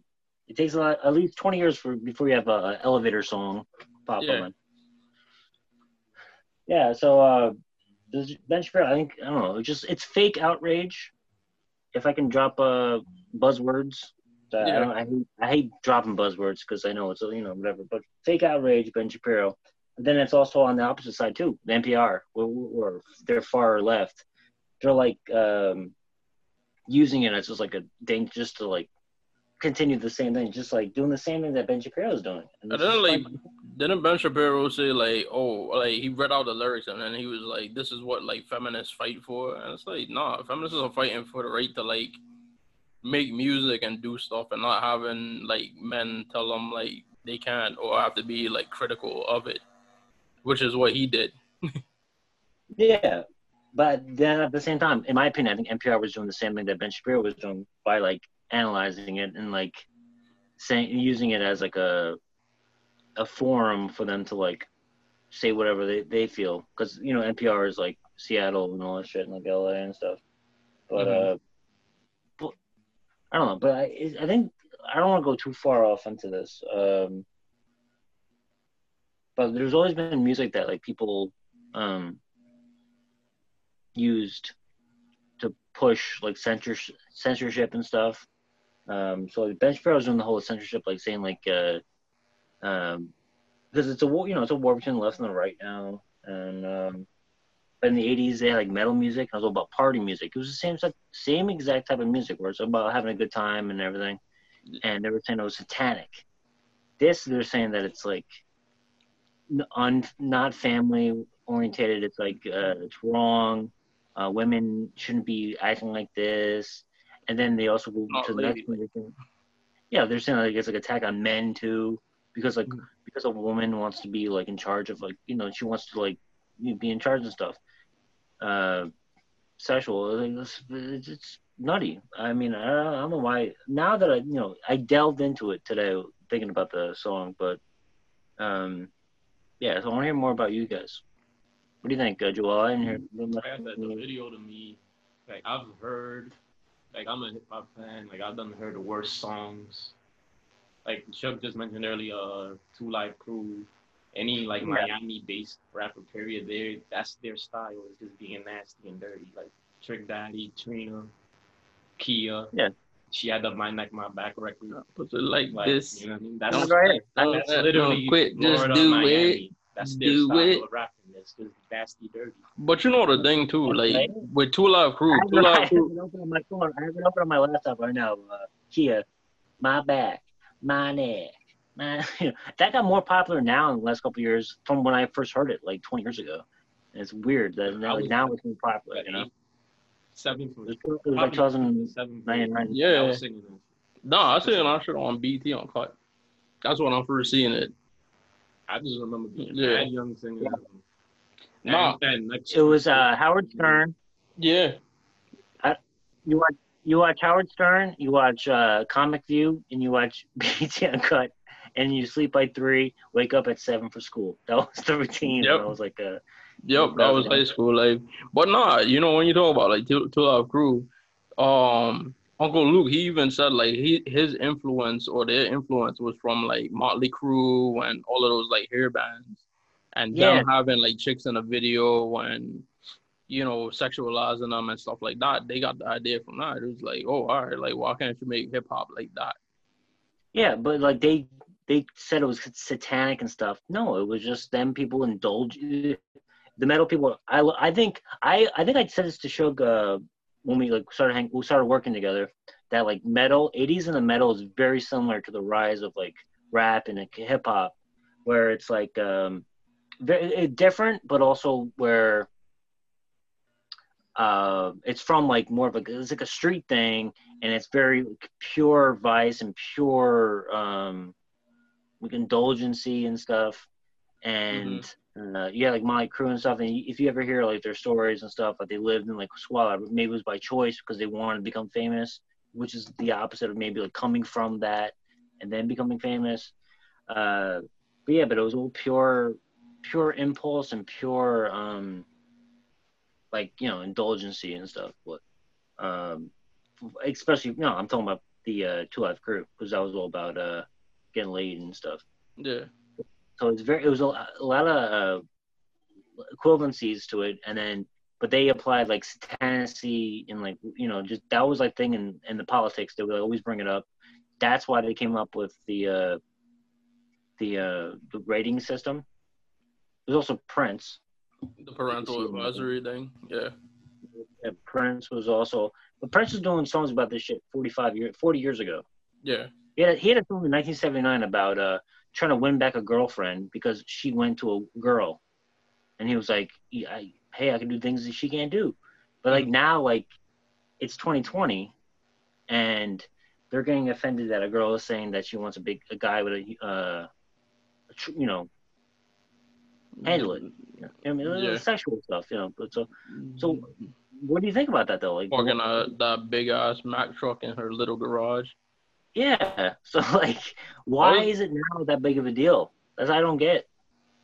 I mean, because people always want to like attack, like especially somebody like Ben Shapiro. They always want to attack like uh, like a minority person that they deem to be like a threat. Like she, you know, he could see like Meg Thee Stallion and like Cardi B having like a lot of influence. Like Cardi B the other day told like um AOC that she wanted her to run for president by the time she's 35. You know, Mhm. and obviously Cardi B probably got like a bigger like fan base or, or base or audience than like Ben Shapiro does. So, you know, things like that are intimidating to men or men like him. Like to me it's just like fuck it. Like reggae, like dancehall music has always been like wild, like racy and crazy, and they talk and sexual stuff. Go go. Like it, um, calypso, like soca music, stuff like that. They always have um, they always had like wild like lyrics, cause like it's funny to me when I'm around like my parents and they don't want to like listen to like if I'm playing like Future, I'm playing like some shit like that they're like, whoa, whoa, whoa, whoa, whoa. But I'm like, yo, I remember a Calypso song where literally the whole thing about the song was like this guy giving his his woman like all his money or all his money is gone from dealing with a woman. And they call it the hair he, the the lyric go he put all his money in the hairy bank. Obviously talking about a vagina and this is a um, song I heard when I was a kid, and it's not made me like super sexualized or whatever. But all point is like all these different types of mu- music are all across different types of cultures. It's nothing yeah. new. Yeah. Um. I I recently. Oh, Joel, you want to say something? So, people just like to be outraged just to say something out their mouths. Uh, Pizzagate, like what um, I'm sure you've heard, even though it's a conspiracy, um, there's some truth behind it with um, save our children and this and that and the third. There's some truth to that. So that's way more something like they should be outraged about instead of this video. It's just a video, music video, two sexy women. Leave it alone. I'm pretty sure, you know, he likes watching. Uh, he rewinds like sex scenes in some movies that he likes. He's gonna rewind mm-hmm. that.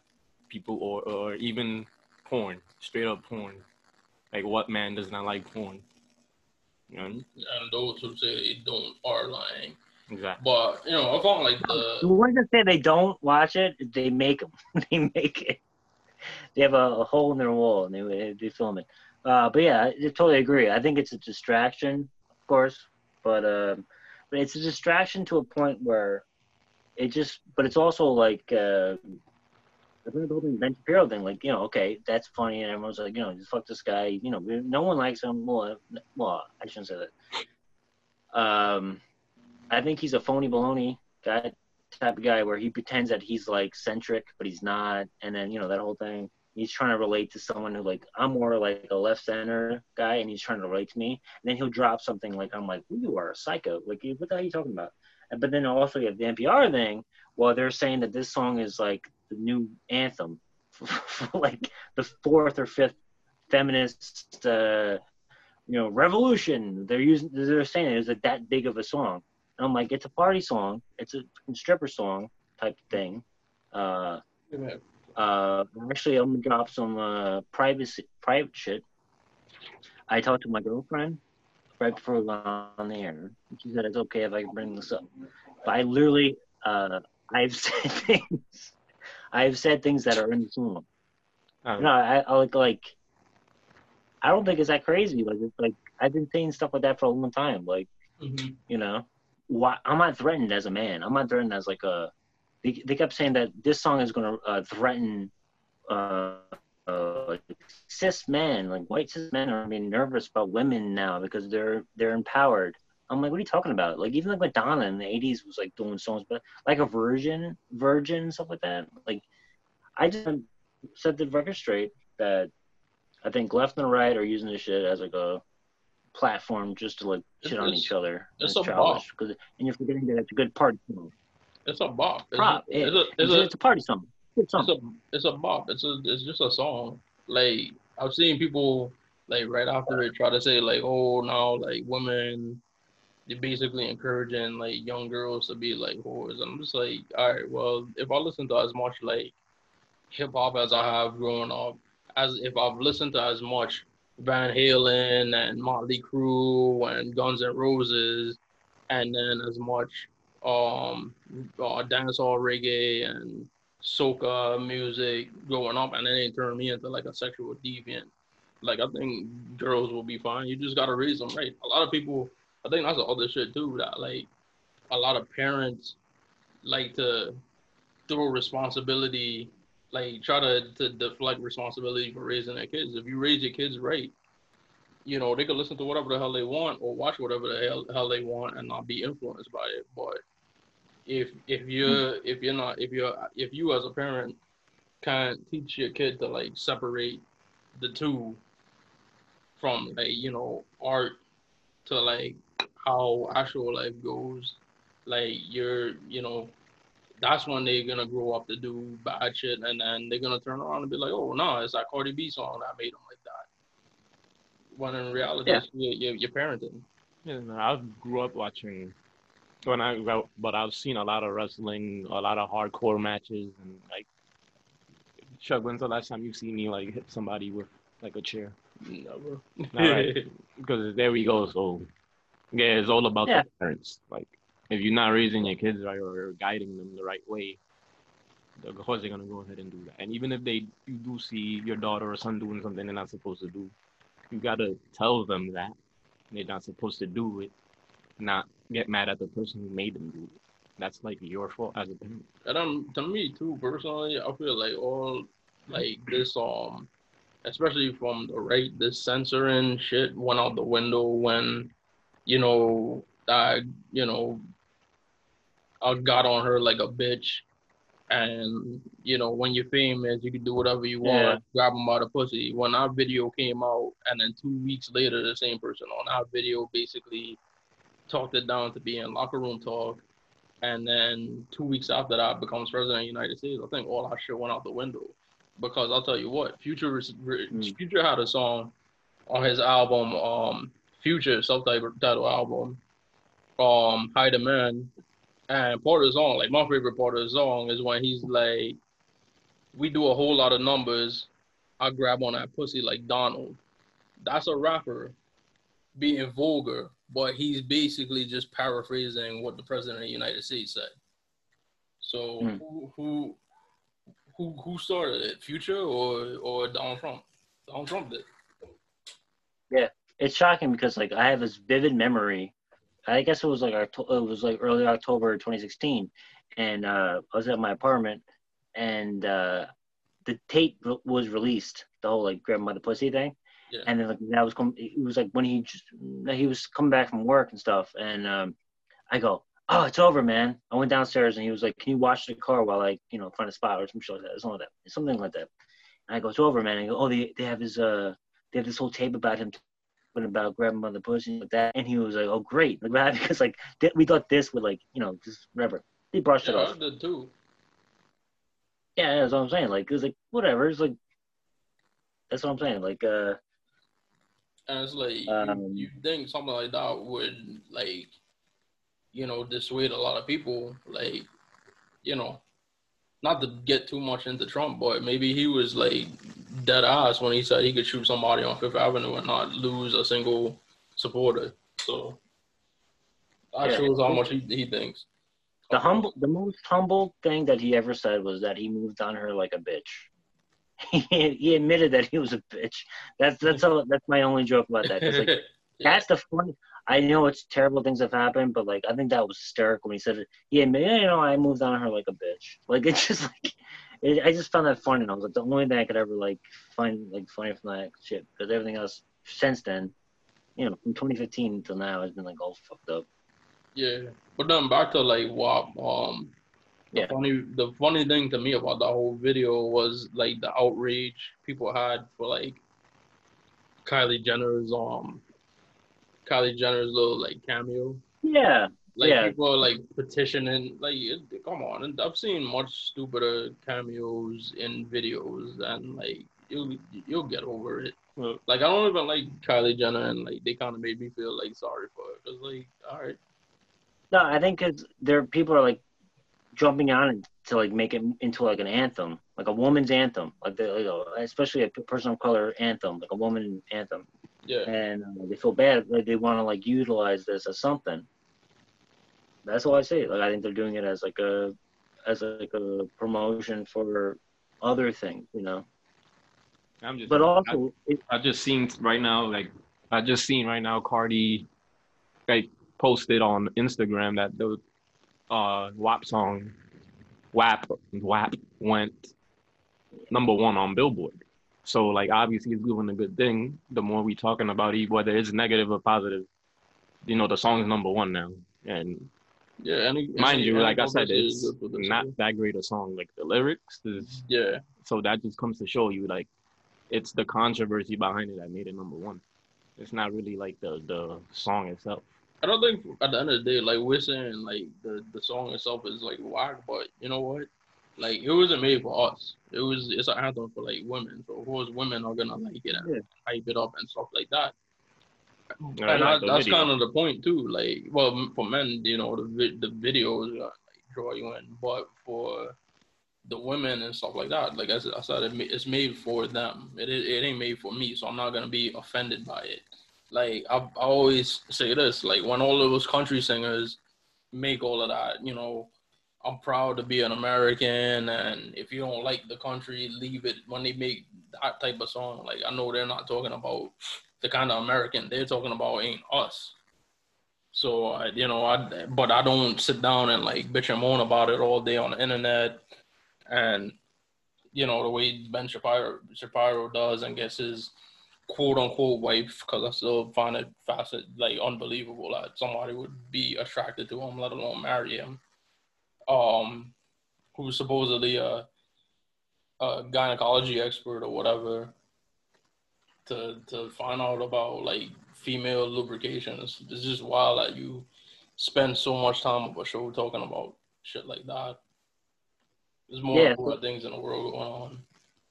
Yeah, so just to wrap up for me, yeah, I was what I've been saying the whole time was about uh how is the song itself, I love it, and no, well, nothing to do with me, but the left and the right use using it as like a thing to like shit on each other. It, did I come across what I was saying? Like basically, they're like, you know, you're like uh you're turning women into objects. So that's Shapiro was saying it's like not normal, it's not natural. And then I, the, the NPR thing is basically saying that it's like a freaking um, um, just an example. You use one guy named Ben Shapiro, who's he's a pro- provocateur.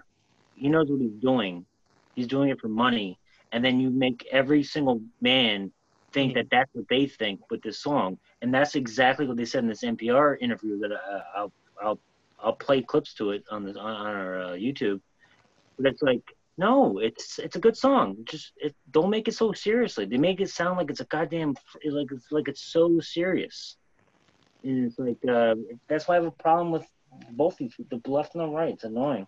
Also, I got really into the '50s music. Every '50s song is dirty, very nasty, very Hmm. very dirty. But there's a song about like waking up in a barn or you know, waking up in someone's house, and like the dad's coming home, and they're like, "Oh shit, I gotta go." Like it's like, and it's a very popular song, it's a very popular '50s song. But you know that was very, I guess, very mild and like uh, the word, the, the words they used. But uh, yeah, so I don't, you know, the song's great and everything, but I just have a problem with them like.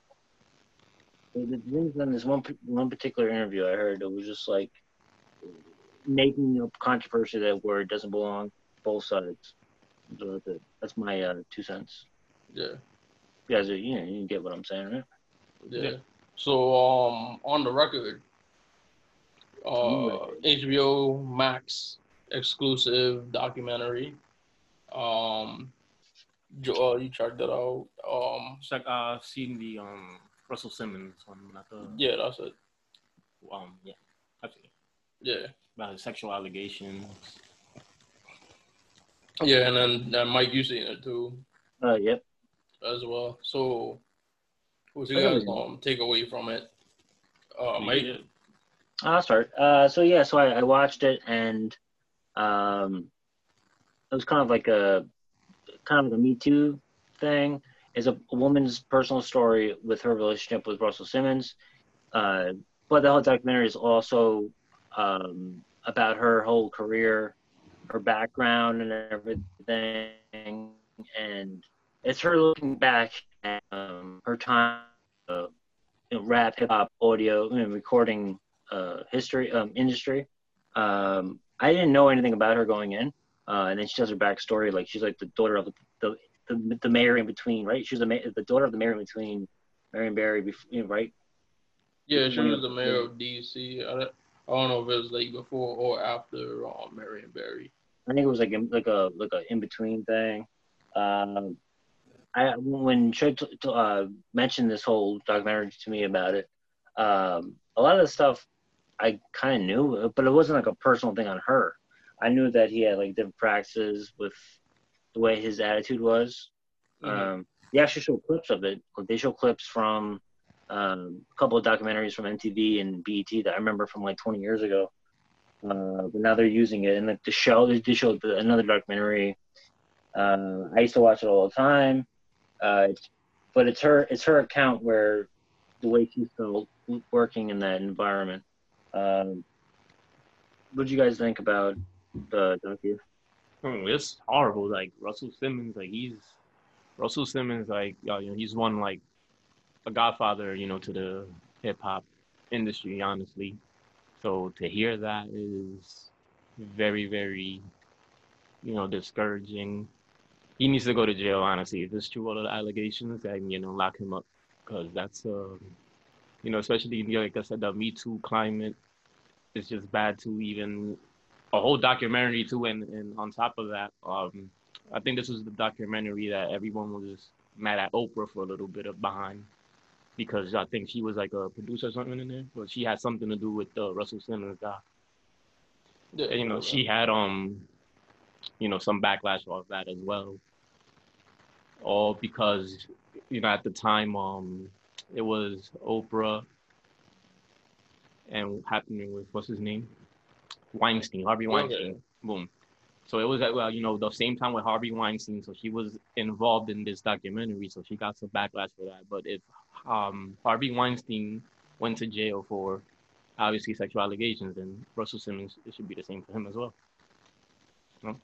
Yeah, and I yeah. just think like the, I just think like the stories of the women because they, they also included um several other women and all of the stories kind of were the same. A lot of like you know him either entering their office office or in his office, him locking the door and trying to like, you know, forcibly kiss, and then the actual rapes would actually take place. His he would, excuse me, he would come up with a reason for them to come to his apartment in Manhattan. You know, for in Drew Dixon's case, you know, she was an A and R person, so he he he told her like he had a demo tape, a demo CD in his in his record in his CD player in his stereo, and invited her upstairs. And you know she didn't want to go, but it was like all right, like as an A and R person, you got to be on top of like the next new artist, and you don't want like somebody to be discovered that you could have discovered first.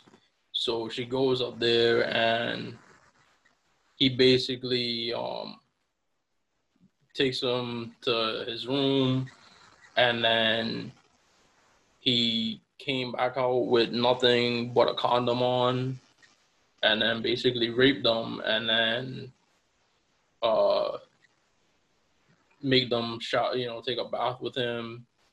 And she was just talking about being like zoned out and trying to like tune it out and trying to like go somewhere else in her head to like deal with it. But also the other women in the documentary one of them being Je- Jenny Lumet, who is the daughter of Sidney Lumet, um, who's you know a renowned movie director, or was because he's no longer here. Um, but it just shows you Drew Dixon. She she was the daughter of the former mayor of uh, Washington D.C. Jenny Lumet, daughter of an acclaimed film director, and he didn't care. They, you know, these the, he he he felt that he had access to them, regardless. He didn't care about their name. He didn't care about their status or any of that. Right.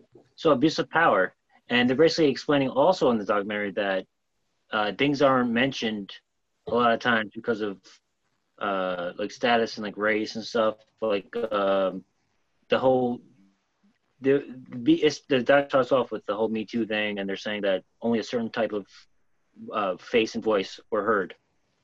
Yeah. And I think this whole documentary was basically them using using a platform for saying that it's of course it's abuse of power, but it's also uh, things happen all the time, but it's only reported on depending on who uh, the, the, the face and like you know the actual uh, the person and stuff. And I think that uh, she she's uh, using her, of course, you know, the daughter of someone who's in power, like political power, like using this as a um, as a way to run in that where it's not just about like an you know white man doing this. It's just people. It's abuse of power in all fields, mm-hmm. and uh, people need to be listened to, and uh, it happens everywhere. It happens from the top to the bottom. You know. Yeah, and um, the thing they talked about too was like, you know, what you said about like some women, you know, over being heard, but other others weren't. And what that was about was, you know, black women reporting these crimes done by black men because in a black community, you know, like I'll be honest with you, like I used to think that way too. Like, you know, especially when I was younger with like the R. Kelly thing. When I first came, I was just like, oh, like these women are just trying to like, you know, why are they trying to bring like you're black? Why are you trying to bring this black man down? But you know, as I grow older, I'm just like, yo, like rape, sexual assault, all of these things. It don't matter who does it to who. It's still it's wrong. Period. You know, whether it's a black man on a black woman, black man on a white woman, vice versa. If it's a woman being abused, you know, because that happens too. Like women will abuse their power against men. You know, women in a higher position than like a man would, you know, could could abuse their power and say like you have to do this and that and stuff like that. And it's just you got to be open and willing to hear from people. And that's a bad. Uh, pardon me. The, another bad thing about those situations is now these ladies, like even before, they had a hard time, obviously coping with that and working again afterwards. Like uh, now to build up some trust for whoever other executive they might work with.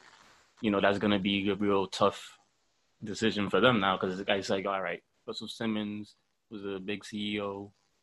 How can I trust, like, let's say, Lyor or or Jay Z or whatever? You know what I mean?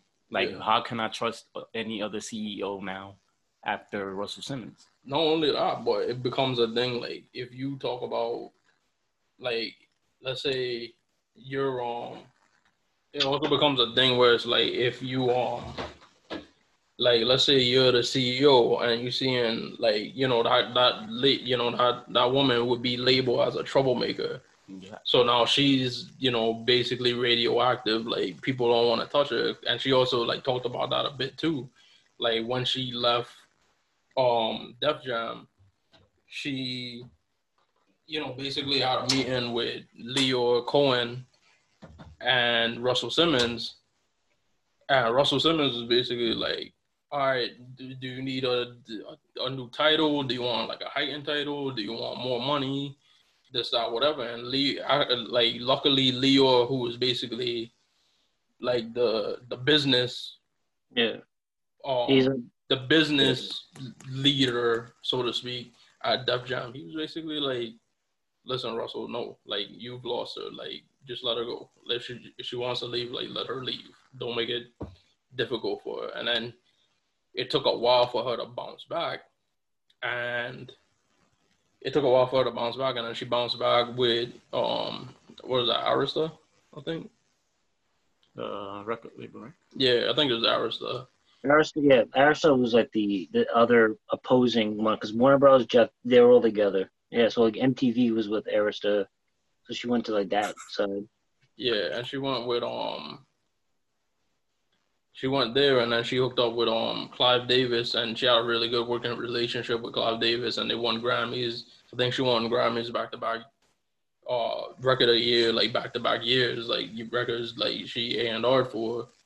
And then Clive Davis left and LA Reid came in and took over for him and then she had another situation where it was a producer you know, making advances to her. And the crazy, the story that really like annoyed me, um, amongst other things, was just L.A. Reid wanted to sleep with her, and she would bring him artists, and he would turn down artists based off of the fact that like she wasn't giving into his advances. Two of them artists is being Kanye West and John Legend. And it's like, you know, we we talking about Kanye, and you know my feelings about Kanye, but obviously we we we said on the thing that he at one point he was a great um artist at one point. So my idea is like, you know, those guys work so hard on their craft. Imagine if they would have went and did those demo sessions and got turned down. And you know basically said you know what? Like maybe this music thing isn't for me. Like you know kanye could have went back to school and then did whatever he was studying for. John legend would have probably went and found some other career and like he wouldn't have the life he's living now. And it all comes back to like Right. A guy the reason for that being is a guy um basically being a sexual predator or him him getting rejected. And it just it, just, it just shows you the waves because it's terrible on one level that you know this woman wasn't able to do her job because of that. It's terrible on another level because you have people who were being turned down even though as we know today they would have been talented enough to been like signed. And that's, that's the one that's the, that's the part about it that, that pissed me off. I think about uh, the people that we don't even know who they are. Like you say, John Legend, mentioned Kanye West, and people yeah like that. like Like, yeah, I was there's just too god knows how many other artists. Yeah, you know, you, the one you know about, and, it, and then you, okay, so why are we worrying about like the music industry and stuff like that? It's a it's like a big thing that we can all relate to and watch, but then it, it it's like a trickle down effect where it also affects like uh, things that are going on like and you know civil regular citizens and stuff like where people are not noticed, things happen to them and no one cares and stuff. So it's like that's the, the I think the whole that's what I got from the whole documentary was was basically um, she had the ability to speak out because of course uh, she's a woman of color, but she's also has privilege because she's from like a background like that. So she using was light skinned she was light skinned too that was all the thing they, they that's the whole thing. They brought they bring that up a couple times, and there's one thing where she says that like like she'd go to the tunnel and then places like that with the hip hop clubs in the '90s, and like they were like, oh, have her get the cab for us. You know, they mentioned the thing like she mentioned Redman and Meth Man were like, uh, oh, have her get the cab and stuff, and they're like, you know, that was the way they related to her in like a friendly way, like. You know that that's when she got in, and then she started hanging out, and then she started working at the uh, Def Jam and everything, and then working her way up but it's like a lot of things that people don't understand. Like there's a there's it's like not black and white. There's also like weird you know things going on. with, uh, colorism biracial. What? colorism Yeah. So like, uh, but she brought it up though, saying that, and then also from that, she also said that Russell Simmons said if someone comes in here, you go in another room. I don't want a skinny. I don't want a skinny tall. Uh, light skinned bitch or whatever. She's he's. What did oh he that's say? Lyor that said that that was Lyor Oh, okay. Uh, he didn't want to see Who said tall Uh, uh Russell loved. He said he loves the tall, like Oh, Naomi Campbell type of women. like models Oh, okay. never mind. But he, I heard that like 20 years ago too. And then 20 years ago, they said it in a friendly way, or it was like a funny thing. Like he was like whatever. But you get what I'm saying though, where it's like, it's uh the levels of stuff, and people, uh, it's sometimes it's too complex for a lot of people to understand. Like, so they need something in like a 140, 240 uh, character tweet to understand what's going on. But uh, yeah. So I don't. And then also like uh, recently, uh, Lady Gaga said that she got like assaulted and stuff too. So it's, you know, it's like it's a power, it's abuse of power, and um, if you, I think it's it's more than just like a, a race thing too, but also like abuse of power. Like whoever's in charge has this sense of duty to not take advantage of people, and more often than not, it happens. You know? Yeah, I mean, like I, I, I say the um, I think going back to that thing we did on on the um Washington Mhm. football team with their sexual assault allegations, just like to me, and I, I don't know if it's just like I'm naive about it because you know I'm a man, but just the fact that like you know you get these women in like you know jobs that women usually wouldn't get.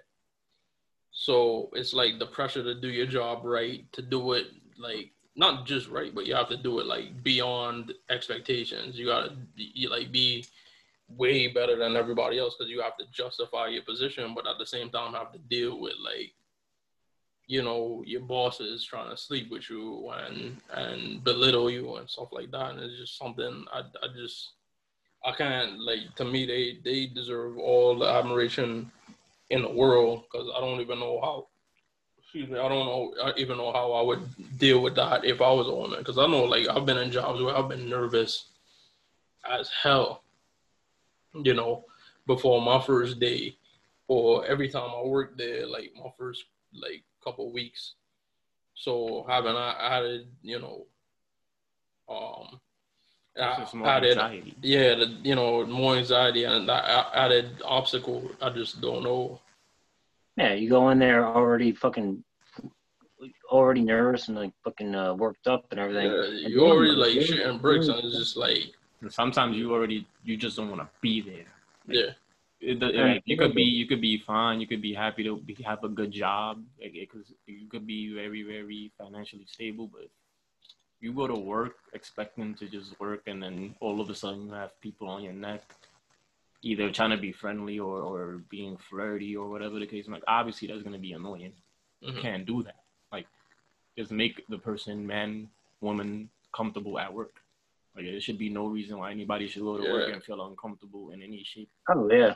I always felt that way, and I think I used to tell that to you, Mike, all the time. I'm like, I'm, you know, as much as I don't like these people, or they don't like me, I'm not gonna let anybody like mess with my money. Like as a matter of fact, like I, I actually took it personal if I went to work and somebody tried to make my job extra hard because I felt like somebody was trying to mess with my money.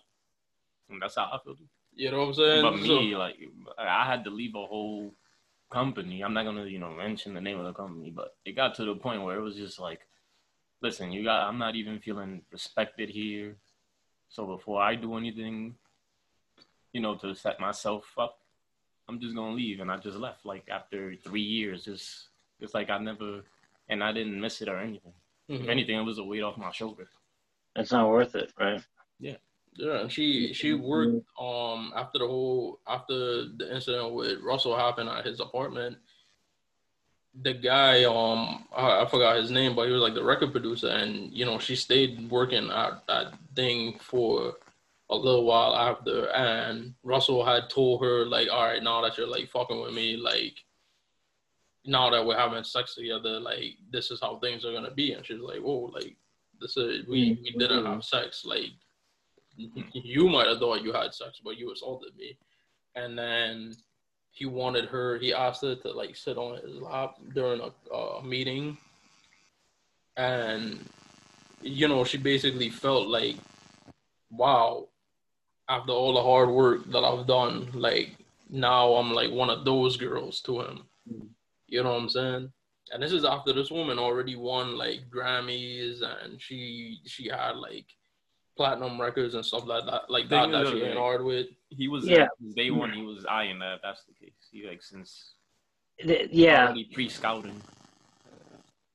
So she was. She's basically in this documentary. I'm gonna talk about her. She was basically fighting for her credit. Like I did this. Don't like you know, just you know, because she said she was part of the many songs, like the Method Man song and all that stuff with Mary J. Blige, and um, yeah, so like, and she know, said she, she stopped listening to them. She not, like retro, retroactively her asking like people to realize that don't diminish what I've done, despite you know where I came, you know, where I came from, stuff like just acknowledge me. But then you never, you never hear about her, you know. And then she said this terrible, terrible things happen. Yeah, and like you only, know his name. you only know his name. You don't know me, but mm-hmm. this guy was really good. You know what I mean? and then it's like the um with the um it's like with the the couple months like she left the, the couple months she was there before she decided like she couldn't work there anymore like the guy i forgot his name uh, but I think he was also an A&R person at Def Jam, and he's like, yo, like the light that was in her was just gone, like Mm. those last couple months, and he, he he noticed something was like off. But I mean, like if the when I talk about like people like Russell Simmons and like Diddy, well, Diddy for sure, I never really looked up to as like a mogul or whatever because of how he dealt with his artists, like basically just making money off of them and not paying them and shit like that. But Yeah. Russell, The producer uh, did all the songs before uh, Biggie died. He never gave Oh. him shit. What's his name again? What's his name again? Oh man, he did the uh, flavor in your ear and all that. I forgot his name. Craig Mack, Not Craig Mack. He's he's the rapper, but I the guy, talking did about the producer. the the producer. producer. Yeah, What the hell's his I remember. Uh, don't worry about Well, it. Stevie J, because Um, he was producing everything for them. Stevie J from Love and Hip Hop. Yeah. What? He produced, uh, uh, he produced Life After Death, ready, and Someone Ready to Die. Mhm. Someone Ready to Die, and Life After Death. So it was Damn, he ended up marrying his wife. Hmm? He ended up marrying his wife. Yeah, bro. He ended up Mhm. marrying, you know, Faith. Or Faith. Like it's That's all what great. It's, a, it's about, crazy. right? Stevie J produced mad songs for Biggie and LOX and all of them. Like he's a big name producer. Yeah, He so probably produced. Damn, who was dirty as hell. I always That's heard like that. the Hall, that's Hall of Fame dirty Mackin right there. Not, No, even- I heard like the you like he made all the songs and stuff, and then like um, uh, Puff Daddy, you know, he would uh, Sean Combs would uh change one thing, and then he would get credit for uh, executive producer, and, and like he'd get the money from it. That's what I always heard. Dude, like comment. He, Diddy was, it was he like probably Suge, come and just like it's do like. Suge Knight said, like, oh, worry about the Dancing all in the all in the video. Yo, did you see my uh, tweet about that? Come to Suge Me the Mooney. Yeah, you want you want you know you. I said that recently with the the the wrestling thing because that's an old school thing that I always brought up. I don't think it was that popular. Like, I guess it's like a regional thing, like a New York thing, but like no one knows that fucking that They don't even reference. have the Source Awards anymore. Yeah, no, it was that, but it was in the garden anyway. Uh, I was gonna like I said, it, I, it was just something about them, like Russell especially. I didn't know what it was. I was just like something about him just didn't vibe with me, and it's like now I know. you know, But come on now, his wife. trust his your instincts, guys. The more, oh yeah, I meant to say this because he died. One of my favorite comic view comedians, Tyler Craig. The moral of the story is trust your instincts. Like he was a comedian on comic view, and he would always and he he would say he would always end his his his bit with like moral of the story, and then say something, but the the shit preceding it would always be funny as hell. So so look him up. Tyler Craig, Comic View. He passed away um last week. One of my favorite comedians. There's a lot of people on Comic View. I couldn't remember their names, but they're like my favorite comedians from Do I know him? I, I might Tyler. Tyler what? Tyler Craig. Craig. Yeah. You know, my favorite one was. I'm Uh, I'm gonna send you some YouTube videos of him, but he was hilarious, man. but it looks good on you. Bruce Bruce is my favorite. Bruce Bruce is my guy. And then they had what's his name from uh, Real World. He's like they, they had me laughing at myself in the crowd. He's like in the crowd I'm laughing. Damn man, that was like 20 years ago. I can't believe it. I had one last thing I was going to bring up about this. Um, just give me a second to remember the whole. Uh, we are about that. shooting from the hip in this episode because hmm, your boy's well, on um, vacation. Yeah. So um, you want to talk? You, you want to talk about your vacation while I think about this in my head? oh man, we just got like what you call it, like shitted on at, at the pool. Cause well, you know, listen, Like, it's, At the end of the day, they, they gotta do their job because of the COVID shit. Yeah. So you know they were basically making sure that like people that are here are actually like hotel people, and Oh. you're not just letting you know people aren't just like popping up from like you know off the Like, street. it's not their friends. So you weren't. Well, You they- weren't- they're not bringing you their weren't- friends yeah, you guys so, weren't, you guys weren't wearing masks for your uh, down there area. Like, you weren't. Wearing, nah, You weren't wearing I mean, so Joel brought uh it was me, my sister, and my um and Joel and my nephew. And eventually my little brother came down too. So he was in the pool. and me, you know, I was uh, my sister went up to get some snacks, so I asked her to get. Joel had brought down like three bottles of um, Presidente, one for each of us, and I one for my sister, but my sister didn't want hers. So I just had it sitting there, and I was waiting for my. I told my sister to bring like cold ones. So she was taking a while. So the lady came and she was checking people's like cars. The only thing about the thing that pissed me off, Card, like your a room card. your room key, yeah. Okay, that makes sense. all right. But she was That- asking, for, she was asking for IDs too, and I kind of like threw me for a loop because like we're at the pool. Why would I be bringing my wallet? I think if I woke in there like half naked, it'd be like, "Hey guys, I fucking yeah, love this." like why would I have my wallet? So yeah, we had to give her like all the rooms and the, the names and stuff like that. But she she saw like my the the Presidente bottles and she was like, oh, you're not supposed to have glass bottles by the pool. And we didn't inside the actual pool. It didn't have any signs that said that because I Mm. made sure when I I sent Joel up to get some. Or when he was going up to the room, I was like, let me just double check. And I didn't see anything on the things about like, you know, glass bottles. So long story short, she like took the one full bottle of beer and just like threw it out. And then Joel had like a little bit left in his bottle and she threw yeah, and she threw it out. So um the whole I- you know, we was all annoyed by it. I'm gonna say this one thing that that never ever happened to me in my life. Keep that on the record, okay? That would never have happened to me. I swear to God. I mean, two I can bring that in a did- goddamn she, fucking she, she, she checked every. It was like a white couple next to us and like a you know Spanish family also, Sure. and Yeah, she she she checked checked everybody. So I, I can't. I, I don't want to like use the race car gun, but I was just annoyed. But we had like a twelve pack. No, I just meant you guys It's are not wild. hard. It was just uh, the whole thing was just annoying because like it, it made it seem like we weren't supposed to like, like we weren't supposed. Yeah, Yeah, it was just like you wanted ideas. Like, what do you think? Like we like she we were just going like, like yeah, like, let. it was um, came from outside and like it was only like really one with who had a reservation or whatever. Yeah, Yeah. like what, what kind I'm of being- security does your hotel have where people could just show up off the Yeah, street and just it's- go into your, your pool? Yeah, no, I mean like, you know, sarcastic and stuff, but uh, yeah, I'm just being a little over, over the top. Uh, but Presidente, I mean, where do you buy that? Uh, where can I buy that? Because the last time I had that was the Or- Mhm. Any store, that, well, not any, but I bet. Can we I- get- you go can in any get, uh, Spanish sponsored? Hispanic store, they, you should see it there. Can we get can we get sponsored by that? You know what I mean? Presidente, the Dominican beer. All right, can, can you do a whole like, spiel? We should get a whole spiel on it and do a little uh, get a little sponsorship going. Presidente, it sneaks up on you. There you go. But yeah, Well, it's not- um, you, you- did you, you you remember what you was gonna say about um Russell Simmons? I think I, I covered I covered it. I was just thinking more about uh the history of like rap, where it's like different, or like. I mean, it's wild because like like Joel said, he's like the godfather of hip hop. Like, I mean, true story. When I was younger, when I first got into the workforce, I was working for Ben and Jerry's, right? And his assistant, I assume he didn't rape her because she, she wasn't like that good. She wasn't good looking at all. Hey, She wore a wig. Oh, Anywho, okay, nah, she was a bitch. That's why we. That's why um. okay. That's why I, I'm candid about it.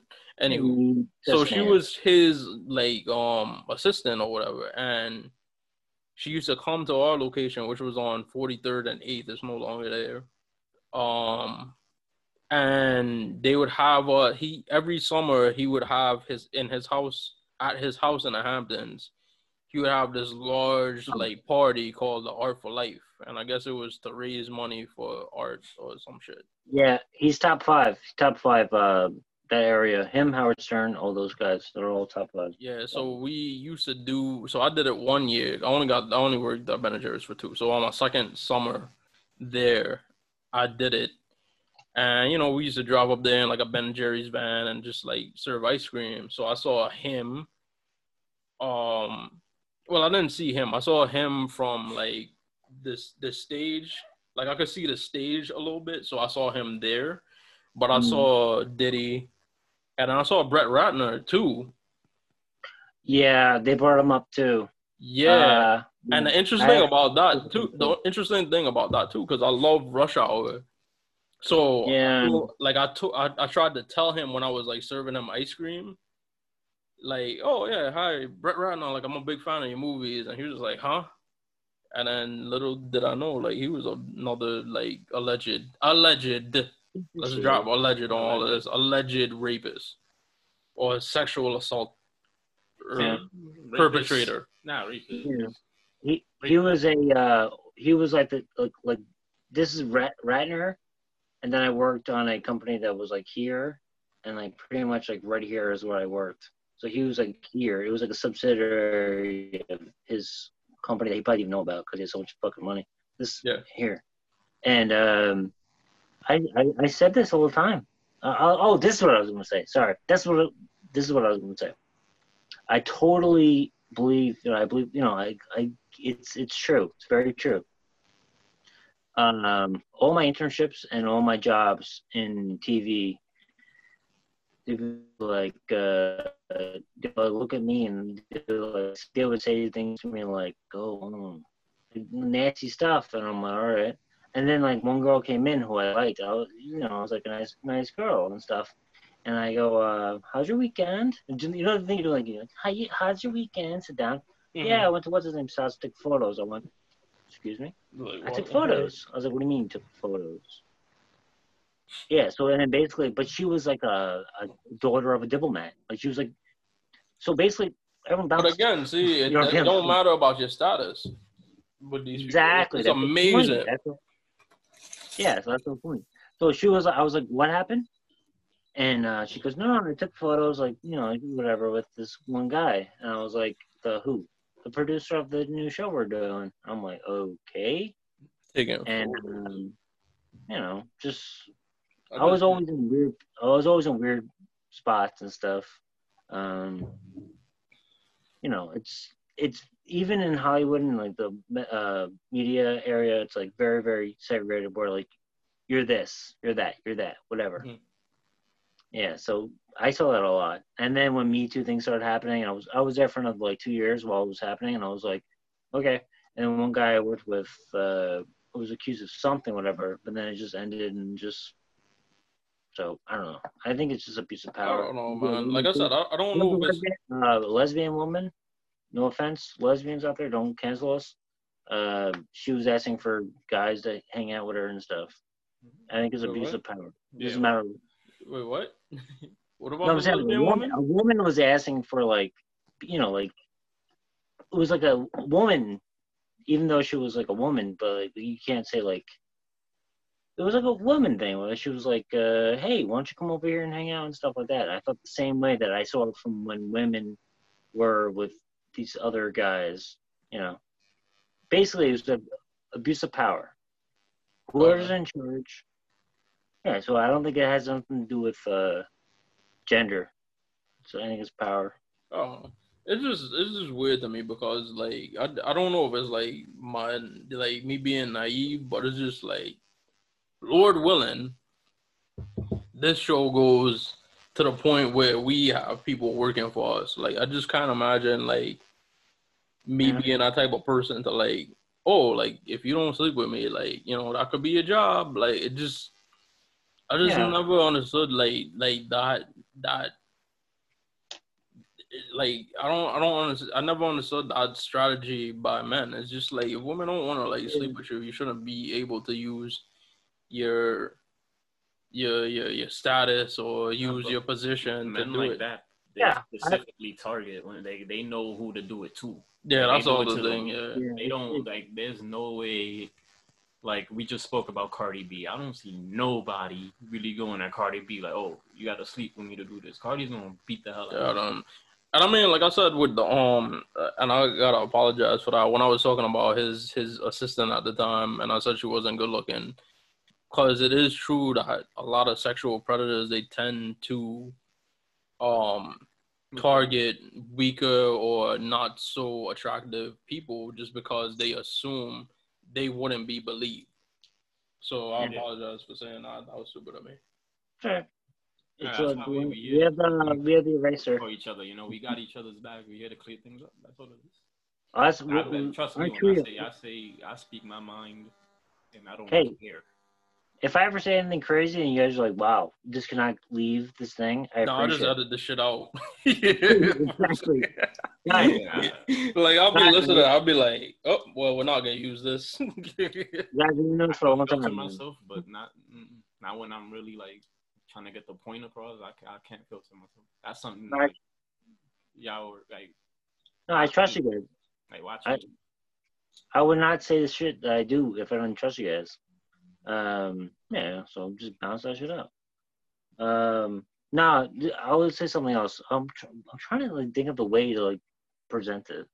Um, I keep trying to like present it in a way where it's like uh because you you can't say it because like it's not true completely, but uh I think it's just abuse of power. Like who's ever who's ever's in charge.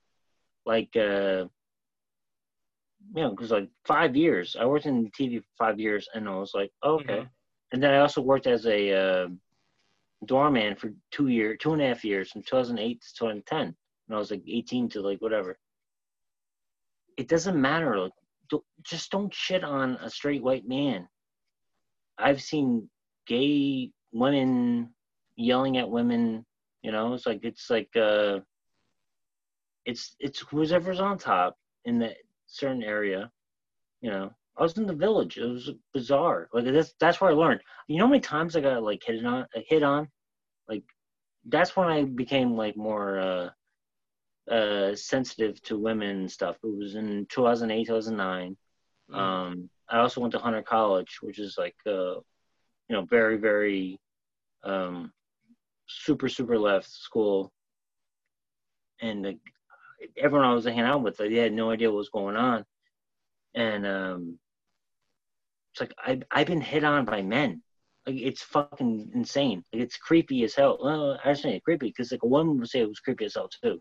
Like, I'm not Who was actually homophobic. about that? Listen, Who listen. talking I'm not homophobic. Mike, I'm not homophobic. I'm not I homophobic. I'm you a thousand percent, Mike. Like I think honestly, like it was a West Village. more gay men were talking to me than women on some real- or trying to on some like honestly. Oh man, that's happened. I'm Well, not how are they supposed to like look at it this way, bro? Like, how are they supposed to know you're not gay till they, they Ah, you try? gotta ask, am I gay? Ah, You yeah. come They ask- automatically. They ask me flirt. words. You start looking at your ear. Yeah, you don't do that. So You don't. if you you don't respond, start. You first of all, you don't stare. You don't do none of that shit to a man. Like, if you Dude. want to know if I'm gay, just come so I could tell you, hell no, I'm not gay. Fuck out my face. Why Right. can't I have that that right to tell you, hell no, I'm not gay, but you could have the right to like look me from the corner already, like I am yeah, checking me out, like hell no. I would say not. I would At the end of the day, men, men are men. I'm gonna treat a gay man the same way I treat a, a straight man who's annoying me. Honestly, I'll do I'm this. not, I'm not gonna treat a you gay like man a like a girl woman. because you, you know, Nah, like I'm the refuse. No, 'cause but I was guys, having look at me I was now. having this talk with my girlfriend. Like, I will refuse to treat a gay man like anything like a woman. I'm gonna treat you like a man. So if you're annoying me the same way I uh, I treat a straight man, if you're annoying me, I'm gonna come. I'm like, yo, what's your problem? You got a problem? Blah blah blah blah blah. I'm gonna do so. the same thing. So to a just just around this up, uh, just so we Let me finish. Let me finish. just so we I'm gonna- bring this back. So we're talking about just unwanted advances Yeah, in, in general. Yeah, so when I was working in the heart of the Stonewall, you know that you know, hey, they're not all saints. That's that's my point. Is that like you can't just like vilify the nasty asshole white people. You can't vilify them. Stonewall has always been funny to me as like a gay, like like what's it like gay Independence Day or whatever. Yeah, But you- but you- you do- Like like it's like you both know that like the Stonewall Club was like funded by like the mob, and that was the reason why the police cracked down on it. It wasn't because Yeah, it was like gay stuff going on. Like I'm sure maybe that factored into it, but it wasn't like it wasn't like yo like the you know you know there's like gay people in this in this in this bar like we need to like bust it down. It was Yeah. it was a mob front because yeah, you know the that's why mob we have to watch. We have to watch the mob show. the mob always the mob always has like a hand in shit that people aren't supposed to do. They have a hand in pornography. They Hollywood. have a hand in they used to, back then when Did gay you never clubs. watch the show? I, to Huh? wa- Did you watch the HBO show? The HBO show I keep telling you about to watch. Which one? the uh fucking what do you call it? Um, with uh Franco. Oh, the Um, one in the summit, the Deuce. Is it the Deuce? The Deuce, yeah, the Deuce. So they cancel it because uh, he sent his dick out to like a 17 year old. So, but that's about like We've all been there. No, I'm just No, playing. I ain't he's something old. like that. Big- This This is is not old this is off the record. This is off the record. But We were. no, it's all about the west side of New York, and that's why I loved it because yeah, all right.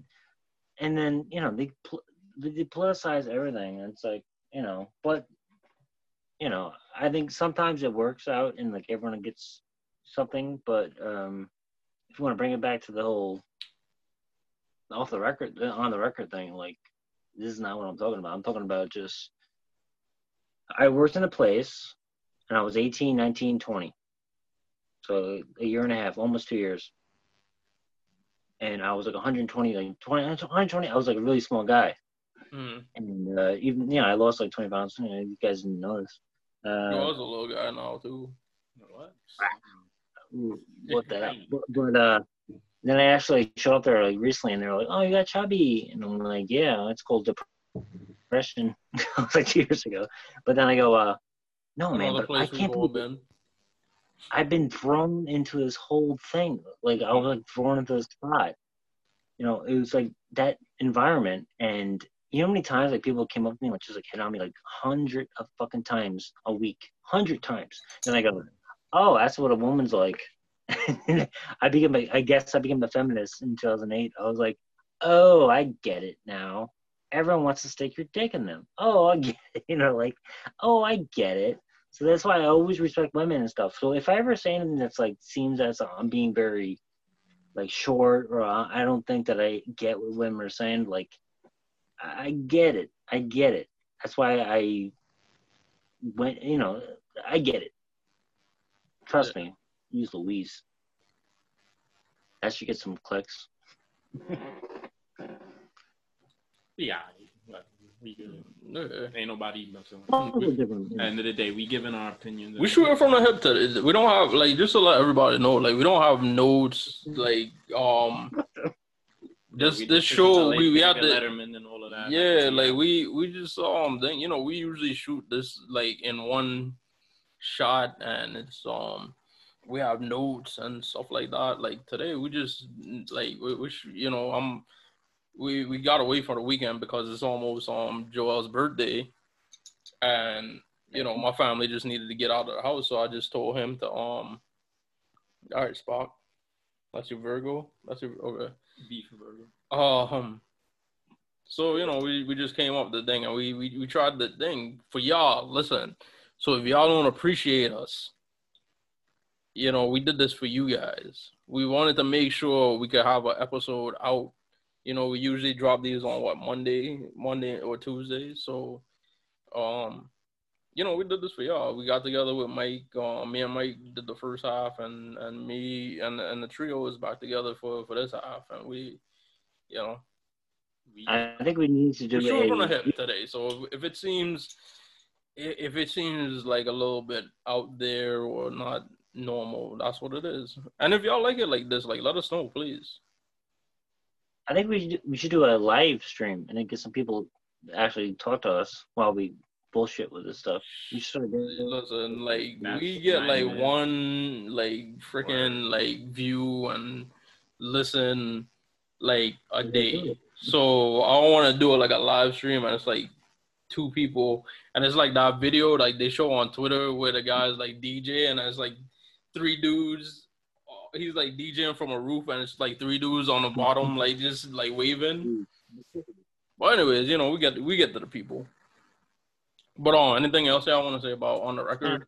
Oh, I did want to say one more thing. So it was another um lady, I forgot her name. She had, um but she she was also featured on it along with um Drew Dixon and um Jenny Lumet. Um and she she had a kid at the time. And he basically he he raped her and she was ready and willing to give her kid away to her friend and kill herself. And she you missed that part, Mike? Mike? I watched till an hour ten. No, but you didn't see that part where he. Oh, you didn't watch the whole thing. Uh, if I get personal, that I was watching the documentary on my uh, video right here, and I just found out that I have to find out if I need to resign from my job. So I was a little distracted for like ten minutes. I apologize. I missed that. Oh, okay. Well, we've all been there. Already been there, done Ooh. that.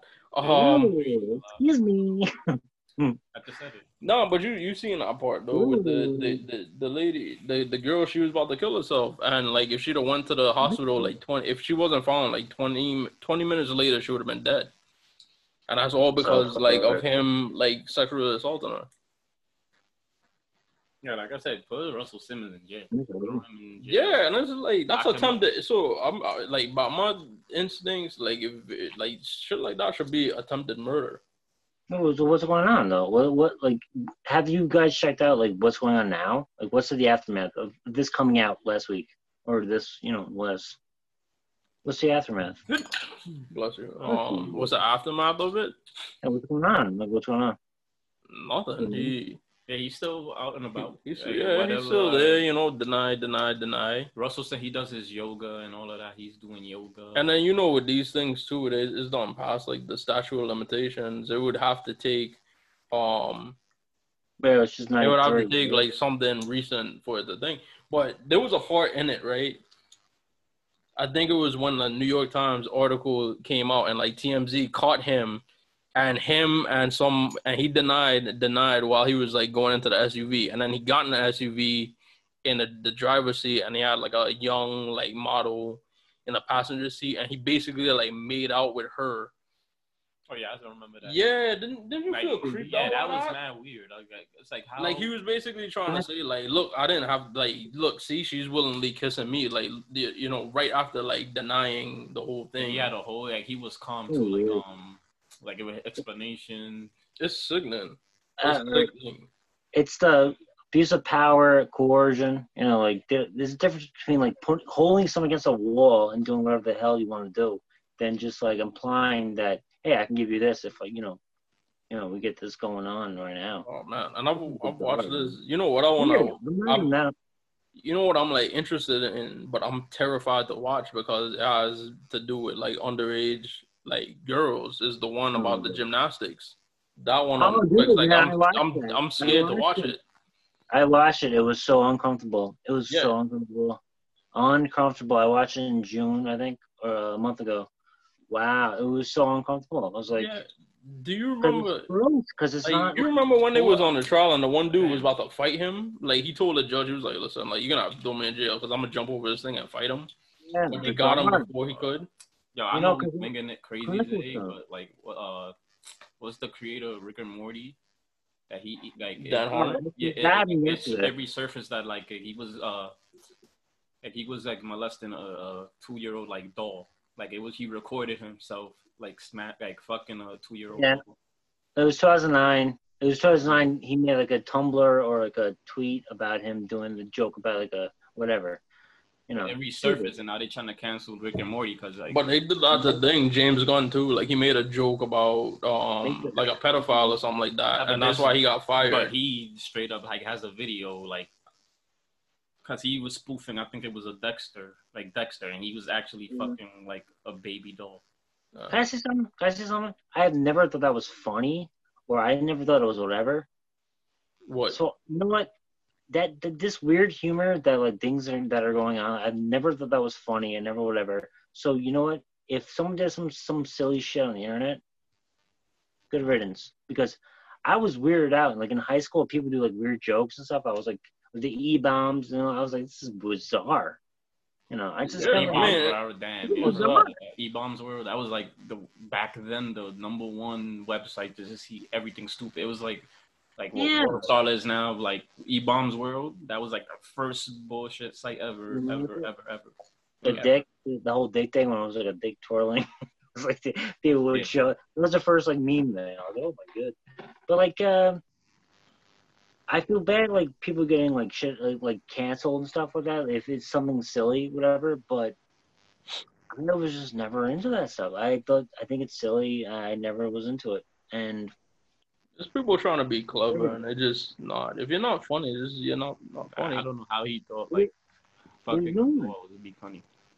there hasn't been anyone that I like grew up watching that was like I respected and stuff that's been like canceled? Mm, Andy Dick. Kind of. I mean, well, Andy Dick, yeah. Dick. You know, Andy Dick. My my favorite movie is uh, one of my favorite movies is Division Three. Okay, so yeah, that's it. But he's Well, but he's bi though, so he was like he do I women. and- well, R. Kelly to an extent. I'm late. Like I like I admitted on this thing, it took a while for me because when I was a kid, and the sex tape drop and all of these allegations were thing, I was like, ah, man, but like, yo, yo, he made he made bump and grind. Like I can't. But it's like now, now, looking back on it, it's like, yo, like he re- like uh, honest to God, like I didn't realize like he was really married to Aaliyah when she was like 16 Mm. till like recently, and I was just like, the rock star. did yeah, like you, you, you, you like I could appreciate, I'd appreciate, I appreciate his music, cause you know, step in the name of love. Yeah, look at that. Oh, um, Joel's got the video. Which one? We'll watch it after the the the Dan Harmon video. Okay. This fast forward. Um, is- Yeah, I never had anyone who I actually like respected. I mean, I would I would cry. I would like cry if anything bad happens with uh, the good name of my uh my prince. I mean, but Prince, but see, see, Prince didn't have to do shit like that. Yeah, you Oh, know. okay, all right, what the fuck? Anyways, but Prince didn't have to do. I mean, like, I'm not, you know, Dude, all I see is vibrate. Uh, I hear vibrations, and you're like, "What the fuck?"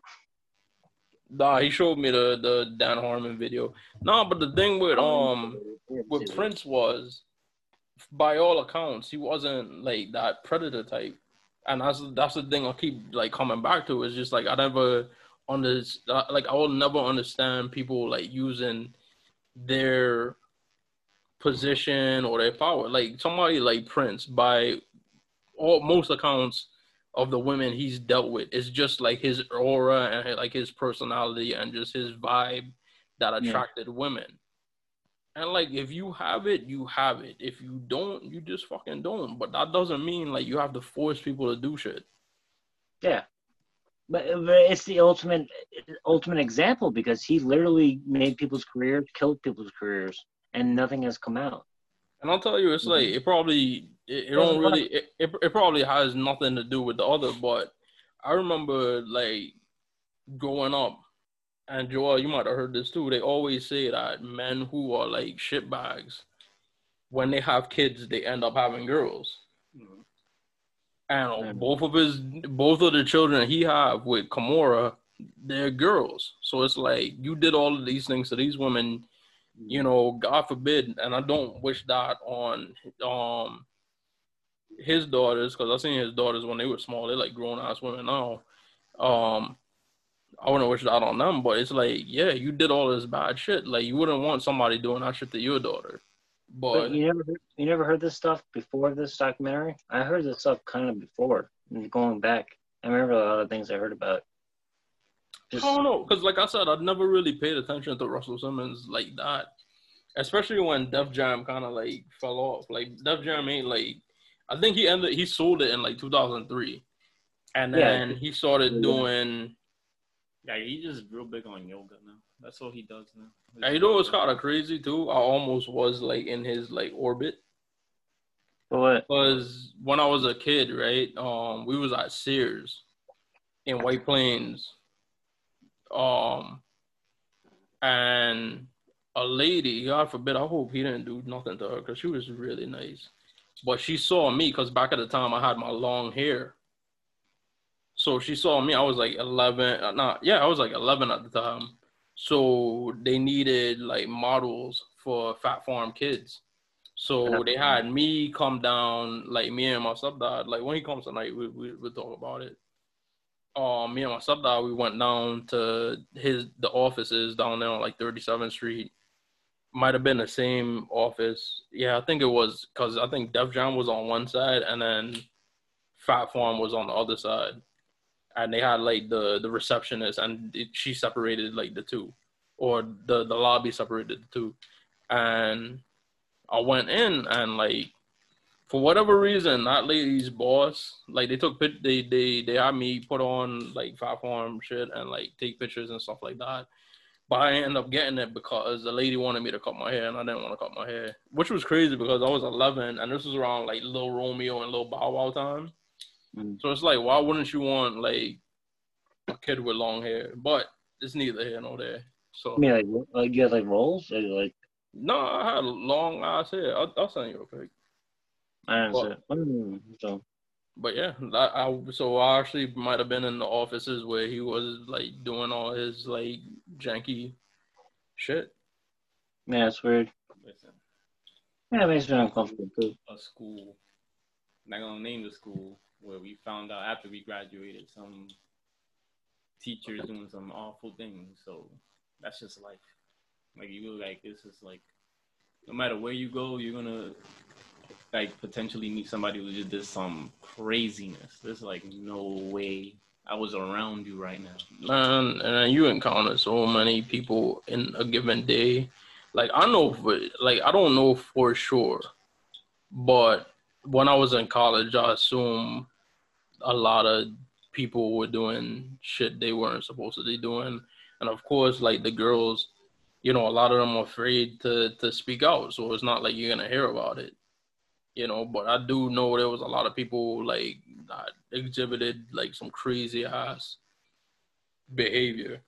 That's why like, mm. anybody listening, seriously, if anything happens to you that you don't like, speak up about it. Seriously, women especially. If you know mm. a man is out there just being too flirtatious and like too much advances, just speak up. Honestly, Joel got you. I got y'all. Yeah, shook too. Chuck too, and Mike. I got you. I've been there. Oh, like just speak up, like for real. Cause like I said, like I've been like there's been girls who I don't like who actually like push up on me. And now mind you, like I was raised better than them. My mom didn't raise no like dickhead. I'm gonna be nice. But there's a certain level is like, all right, now like you really forcing me to be a dickhead right now. And that's like another annoying thing. Yeah, and if you listen to our B side with me and like Darnell, like there was a situation where I had somebody like that was after me for years, and I like turned her down repeatedly, and then I finally like gave into it one time, and you know maybe that's how like a lot of these women are. It's just like years of years and years and years of like these guys being flirty or forcibly like touching them and stuff like that and then you know you just kind of feel like there's no way out and they end up sleeping with them even if it's like consensual and it's like yo like they didn't even really want to do this I barely, I rarely gave in. Like if I don't like, like seriously, even in my younger days, like if I don't like your ass, I don't like you. Like get away from me. Like I don't want to be around people I can't. Like first of all, I don't want to be around a lot of people. Period. That's just me. It's not anti-socialness. It's like selective social. I choose. Especially now, I'm about to be 30. I get to choose who the hell I want to be around. So therefore, I don't like to be around like a lot of people. It just is thanks what for choosing me Yeah, we- VIP Oh, you ain't even high thir- school, motherfucker. i was about to say you ain't even 30 yet so i, I don't even know if i'm making a cut We knew anytime since we was like VIPism by VIPism. Uh, but yeah, but um, but how are you gonna change like pretty much how it's been for like in in, in the? It's always like whoever is like man, whatever, or big, whatever is in charge. You're gonna change that in five years? No. Look, look at- like, isn't yeah it always it's, been it's, hard You know, it's hard. Like, but then like But you you know, know, things it, bad. it kind of you gotta you gotta be patient with it.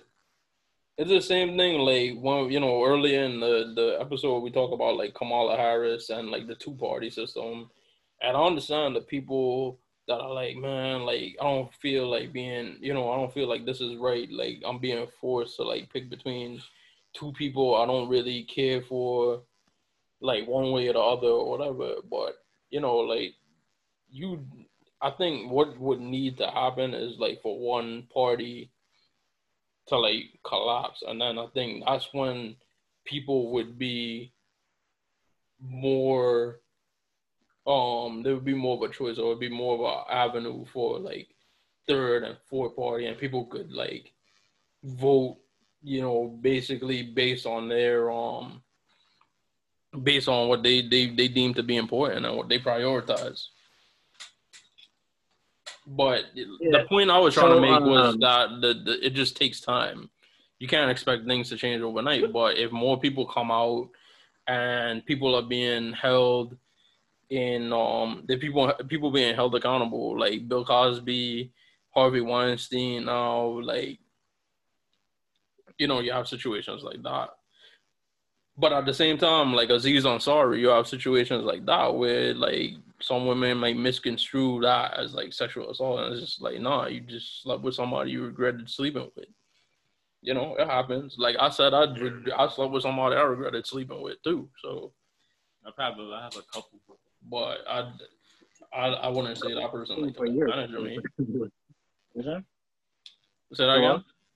No, Joel. I was listening to Joel. Nah, I said I, I like he said he's had. Uh, what you say?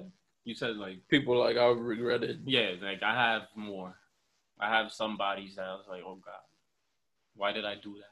Why did I do this? It's like half baked. Remember, I seen the half baked when he was like with Mary Jane, and he showed the picture of like the last person he had sex with before her. Well, hey, that's the girl that I should have brought up last week. Remember the hotties, the hotties from the nineties. That's one of the girls. oh yeah, no man, that list keeps growing for me. Mm-hmm. I just it's like Yeah, so many people I keep remembering forgetting. It Yeah, was so complicated. There's such a complicated episode to edit. I was like, just couldn't. like So Maya Williams, people. Maya Williams from In the House. Oh man, like drugs is like oh man, I'm so sorry she got into drugs. But she would Even even beautiful. uh, uh Lark Voorhees, but she just she has mental like She had like she's a crazy. Oh, And yeah. she literally. I, think I forgot like, about her too. Lark Voorhees. She got problems. Damn, I have one last thing to say. You keep saying you have one last thing to say. We keep bullshit around it. And now this whole segment is about to be like an hour and like 15 minutes. I don't remember now. I will remember afterwards. I'll have to edit myself, like edit in. Shit, I keep forgetting. In our spa, maybe. Oh, yeah, we were supposed to look at the spa. You want a spa? Only honestly. Yeah, man. It's a that vacation. I want my feet rubbed. Anywho, final thoughts. No, that's what I'm saying. Yes. Oh yeah, go back to the beginning of.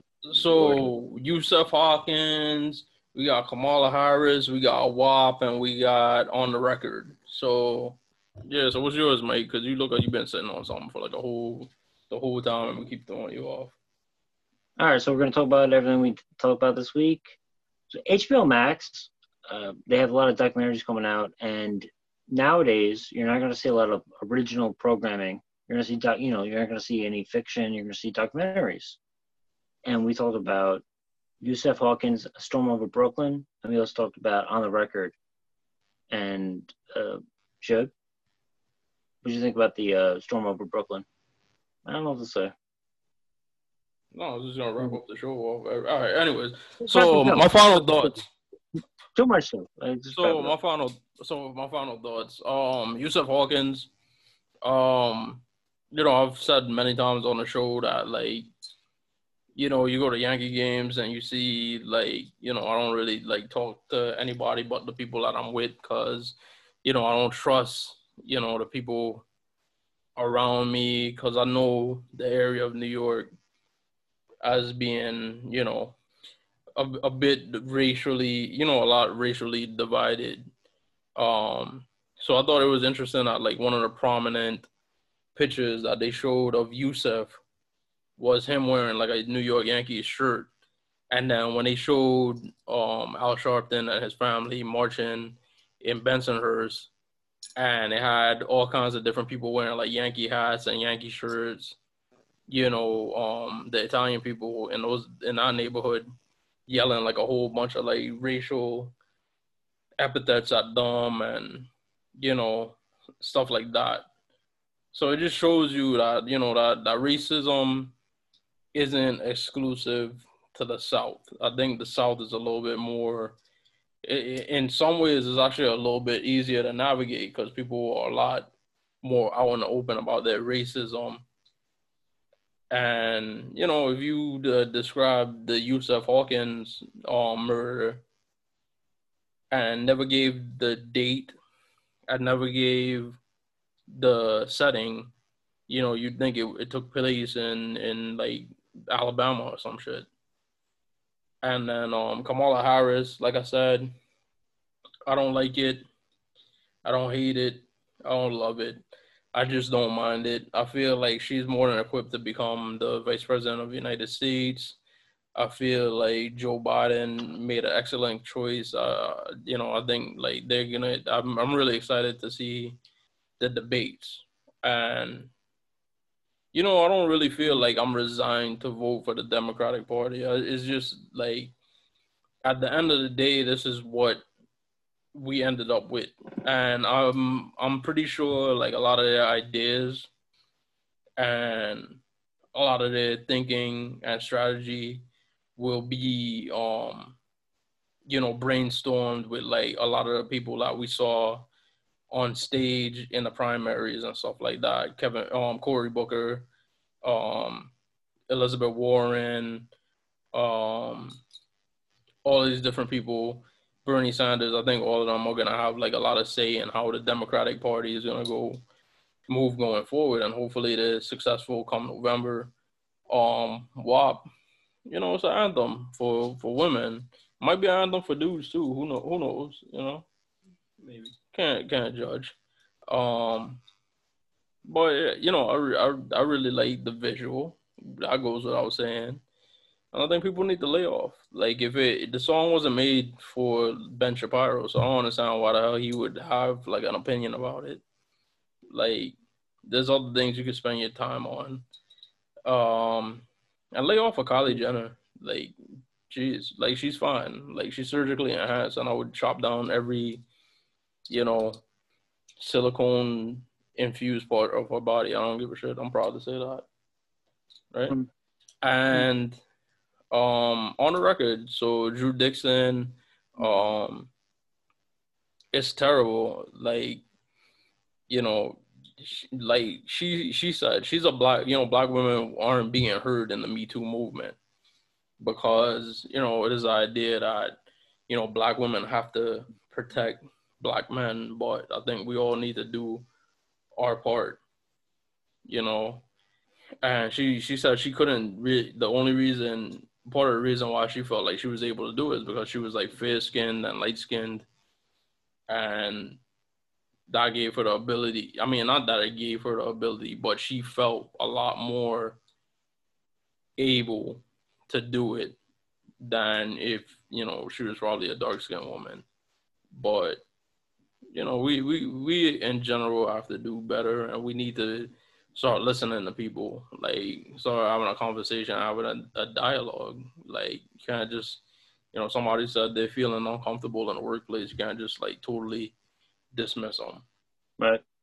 So I'll go back to uh yeah. So with uh Yusuf Hawkins going back, um, there was a time in New York City history where you had immigrants coming from Europe and stuff. You had you had, hey, let's say people come from the South during the, the flight from the South after the uh, farming area uh, era ended. And you can't apply the same things to people that came to New York City as same to people that started the slavery thing in like the the South, the Mayflower people too in the North, and you had other people in the South and stuff. And it's angry people on all the sides. Like they're just like really angry people, and it's just like, um, like like uh, scared, like, scare whatever, and this the, the tension just rose like so much from like the, 50s when uh, they all just merged at, at one point, and uh, it's it was different than uh, just like the South. You were saying like it was like more defined in the South, where it's not like white, you know, like uh, the you knew what you, you're. Oh yeah, the plantation owners and stuff that, like the, the slave, the poor white slaves and uh, poor white people with the slaves and stuff and it just seems like more black and more black and white like that.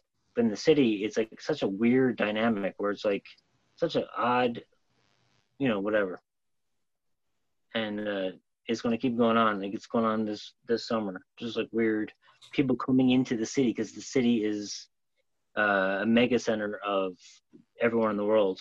So it's going to get. It's it's always going to be like that, where people are going to be coming in there and from different parts of the world and just uh, like a babble thing where it's like you just don't get along, whatever.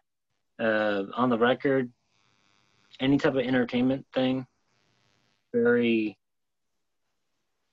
very pyramid scheme, pyramid style, where like they're on top, and the way you get by is by doing favors for people.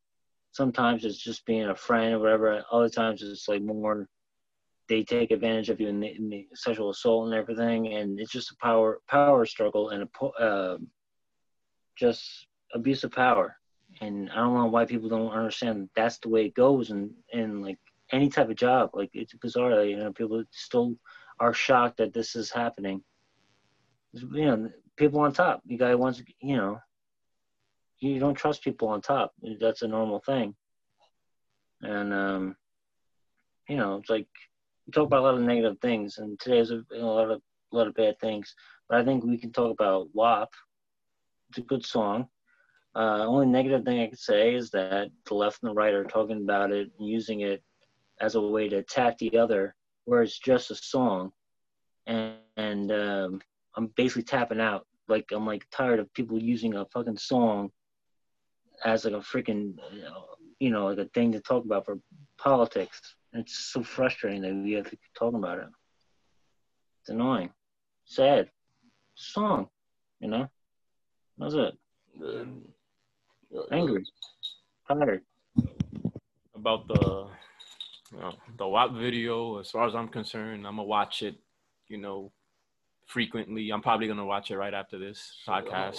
You know what I'm saying? Yeah, because the outrage, like I'm gonna be devil's advocate. I could understand when what's his name, Ben Shapiro. Yeah. I could understand, you know, Ben Shapiro never had in his life like a woman who looks as good as Cardi or Meg. Meg Thee Stallion. So I understand how he feels. I'm gonna put myself in his shoes and, you know, understand that he can never get that. So if he sees it on TV, that's something he wants for himself. So obviously, once he sees that on TV, it's not good enough for him because they're showing their bodies to other men, and he's oh no, that's a no no. Like as far as I'm concerned, that shouldn't be a problem. If a woman is comfortable in her body and she wants to show it off, show it off. That's not any man's, you know, um, Right. Yeah, that a man wouldn't have a right, even if she does show her body, for you to have an opinion, especially if it's negative, especially if it's like, oh, don't show your body. That's that woman's body. You can't control a woman's mind or body. Cut it out, Ben Shapiro, and anybody who really has any offense to that video, because the video, the, the the main offense is that they're just showing their bodies. It's too sexual. Like, cut it out. Like you know damn well if you had a, a wife or a girlfriend and not even like a side chick or something that looked like Cardi or Meg, you'd be happy. So cut it out. He's just upset, and everyone else is just upset because they can't get that, and that's just the bottom line. And as far as the whole, like I said, the song itself, not for me. I like uh Megan's bars way better than I do Cardi's. But overall, the song's not for me. I like the video and just cut it out. Let those fine young women do what they want to do. They they're rich, they're famous, they have money. Let them enjoy their life, and that's it. What else we spoke about today? Um, the Russell again, the Russell Simmons. He just got to go to jail. As for like the same thing with Bill Cosby, Harvey Weinstein, anybody else accused of uh, rape or any sexual misconduct, just send them to jail. Women too, especially if they're abusive. Like um, Johnny Depp's ex-wife, she needs to be in jail. Like you know. So like, like I said, I'm everybody's inclusive here. Men, women, we all just gotta stop acting like one's better than the other. Honestly, if oh, you're Oh, a fucked up male, go to jail. If you're a fucked up female, go to jail. Like that's it. That's just I go on the same board about like being I'm level, but it's hard. Everything like you know, yeah. But then like there's also like every once in a while you'll say one thing and then then they'll flip it and it's like this. You know, it's like uh, I think I think we have a good we're a good little uh, sample size of normal man in America. Yeah, I think I think it's the same thing. Like when you talk about WAP and like, you know, like I bring it back to, to the quote I do recall of Ben Shapiro. He's just like, yeah, this is what feminists, he he reads out the lyrics derisively and then says like real um in a in a patronizing way. Oh, this is what feminists fought for. It's just like, nah, they didn't fight for you to have like a wet ass pussy or to sing a song about wet ass pussy. It's they fought for the right to sing. yeah, to, to have a song like that and not have like a fucking self righteous dickhead like Ben Shapiro have like an opinion about it. That's Like, his own A matter insecurity. of fact, like we like they feminists like Cardi B and Meg Thee Stallion probably don't give a shit that, that the three of us have an opinion about it. Like they they're Yeah. not writing that song with us Yeah. in Hey, mind. guess what? Guess what? I, I think there's a, I think there's like a the, the fourth fourth wave of feminism is like this, but then at the same time they're saying that don't make don't don't support women that act like their pussy is a dick, and that's the song was about them like pu- shoving their whatever in their people's faces. So it's so there's so many different opinions that our opinions don't mean shit because someone else has another opinion. You know what I mean? So like back back in the '60s, it was the the first wave of feminism. Like women don't need to, women can work, and then they had the second version of uh, the second wave of feminism, which was like, don't touch, don't look at my body, and then they brought it up again in the '80s and '90s. Where like, look at my body. Now it's like, look at this. So you know, we're just basically three dudes talking about. it. Because I think at the end of the day, it's just like Yeah, like We first, shouldn't- we just respect that like women have the right to talk what they want they they want to do. man. Like that's It's just just a bottom like- It's just like the abortion thing. If you're pro-choice or pro-life, like I don't think like anybody should tell a woman what the fuck to do. Like, it's not a man's business, eh, period, to tell a woman what to do. yeah, because we can't give period. birth. exactly. We don't know what it feels like to carry a, a child for like nine months. So if a woman don't want doesn't want to do it, they can't. Like at the same time, like a condom does basically the same thing an abortion does. What are you gonna do? Ban condoms? Like, exactly. We're on the same page. yeah. But it's Well, good, like it's, it's just No, thing. with- yeah, three three quarters of um the topics we discuss have to do with just women like doing their thing. So that's that's fly. And even our Yusuf one, even our Yusuf one, like remember it all boils down it, it boiled down to like, you know, this chick having a party yeah, and her inviting people to come to her party and her ex boyfriend or some dude that wanted her that couldn't have her, you know, basically trying to like control her life and by means of like beating up the dudes that she wanted. I mean, obviously Yusuf wasn't like one of them, or you know, he just got you know wrong place, wrong time. But it, it's just again, it's it's just like an interesting discussion about um women you know women having the right to just do their do their own thing. You know it goes hand in hand with like you know the black lives matter movement. Like you just we just want to be able to be black and like do our thing too but um yeah so this was episode 15 of Suge Meet a Mooney um check us out episode 16 will be out soon. Check out the YouTube channel. We got some new videos up on there. Um, and Yeah. you know our Instagram, me, Shuggy MFNB, uh, JR Ultra, uh, Yeah. Mike. we want everyone we want everyone to get involved too and then if you guys watch our show and you like it and you, you listen to our show we'll, we'll bring you on and we'll and you can be on our show and we'll talk to you because like we, we want more voices that's the whole point of the show is like us to have conversations so that's that's the goal for the you know that's our that's our goal Right. So, Shug me the Mooney, Shug me the Mooney, Shug me the Mooney.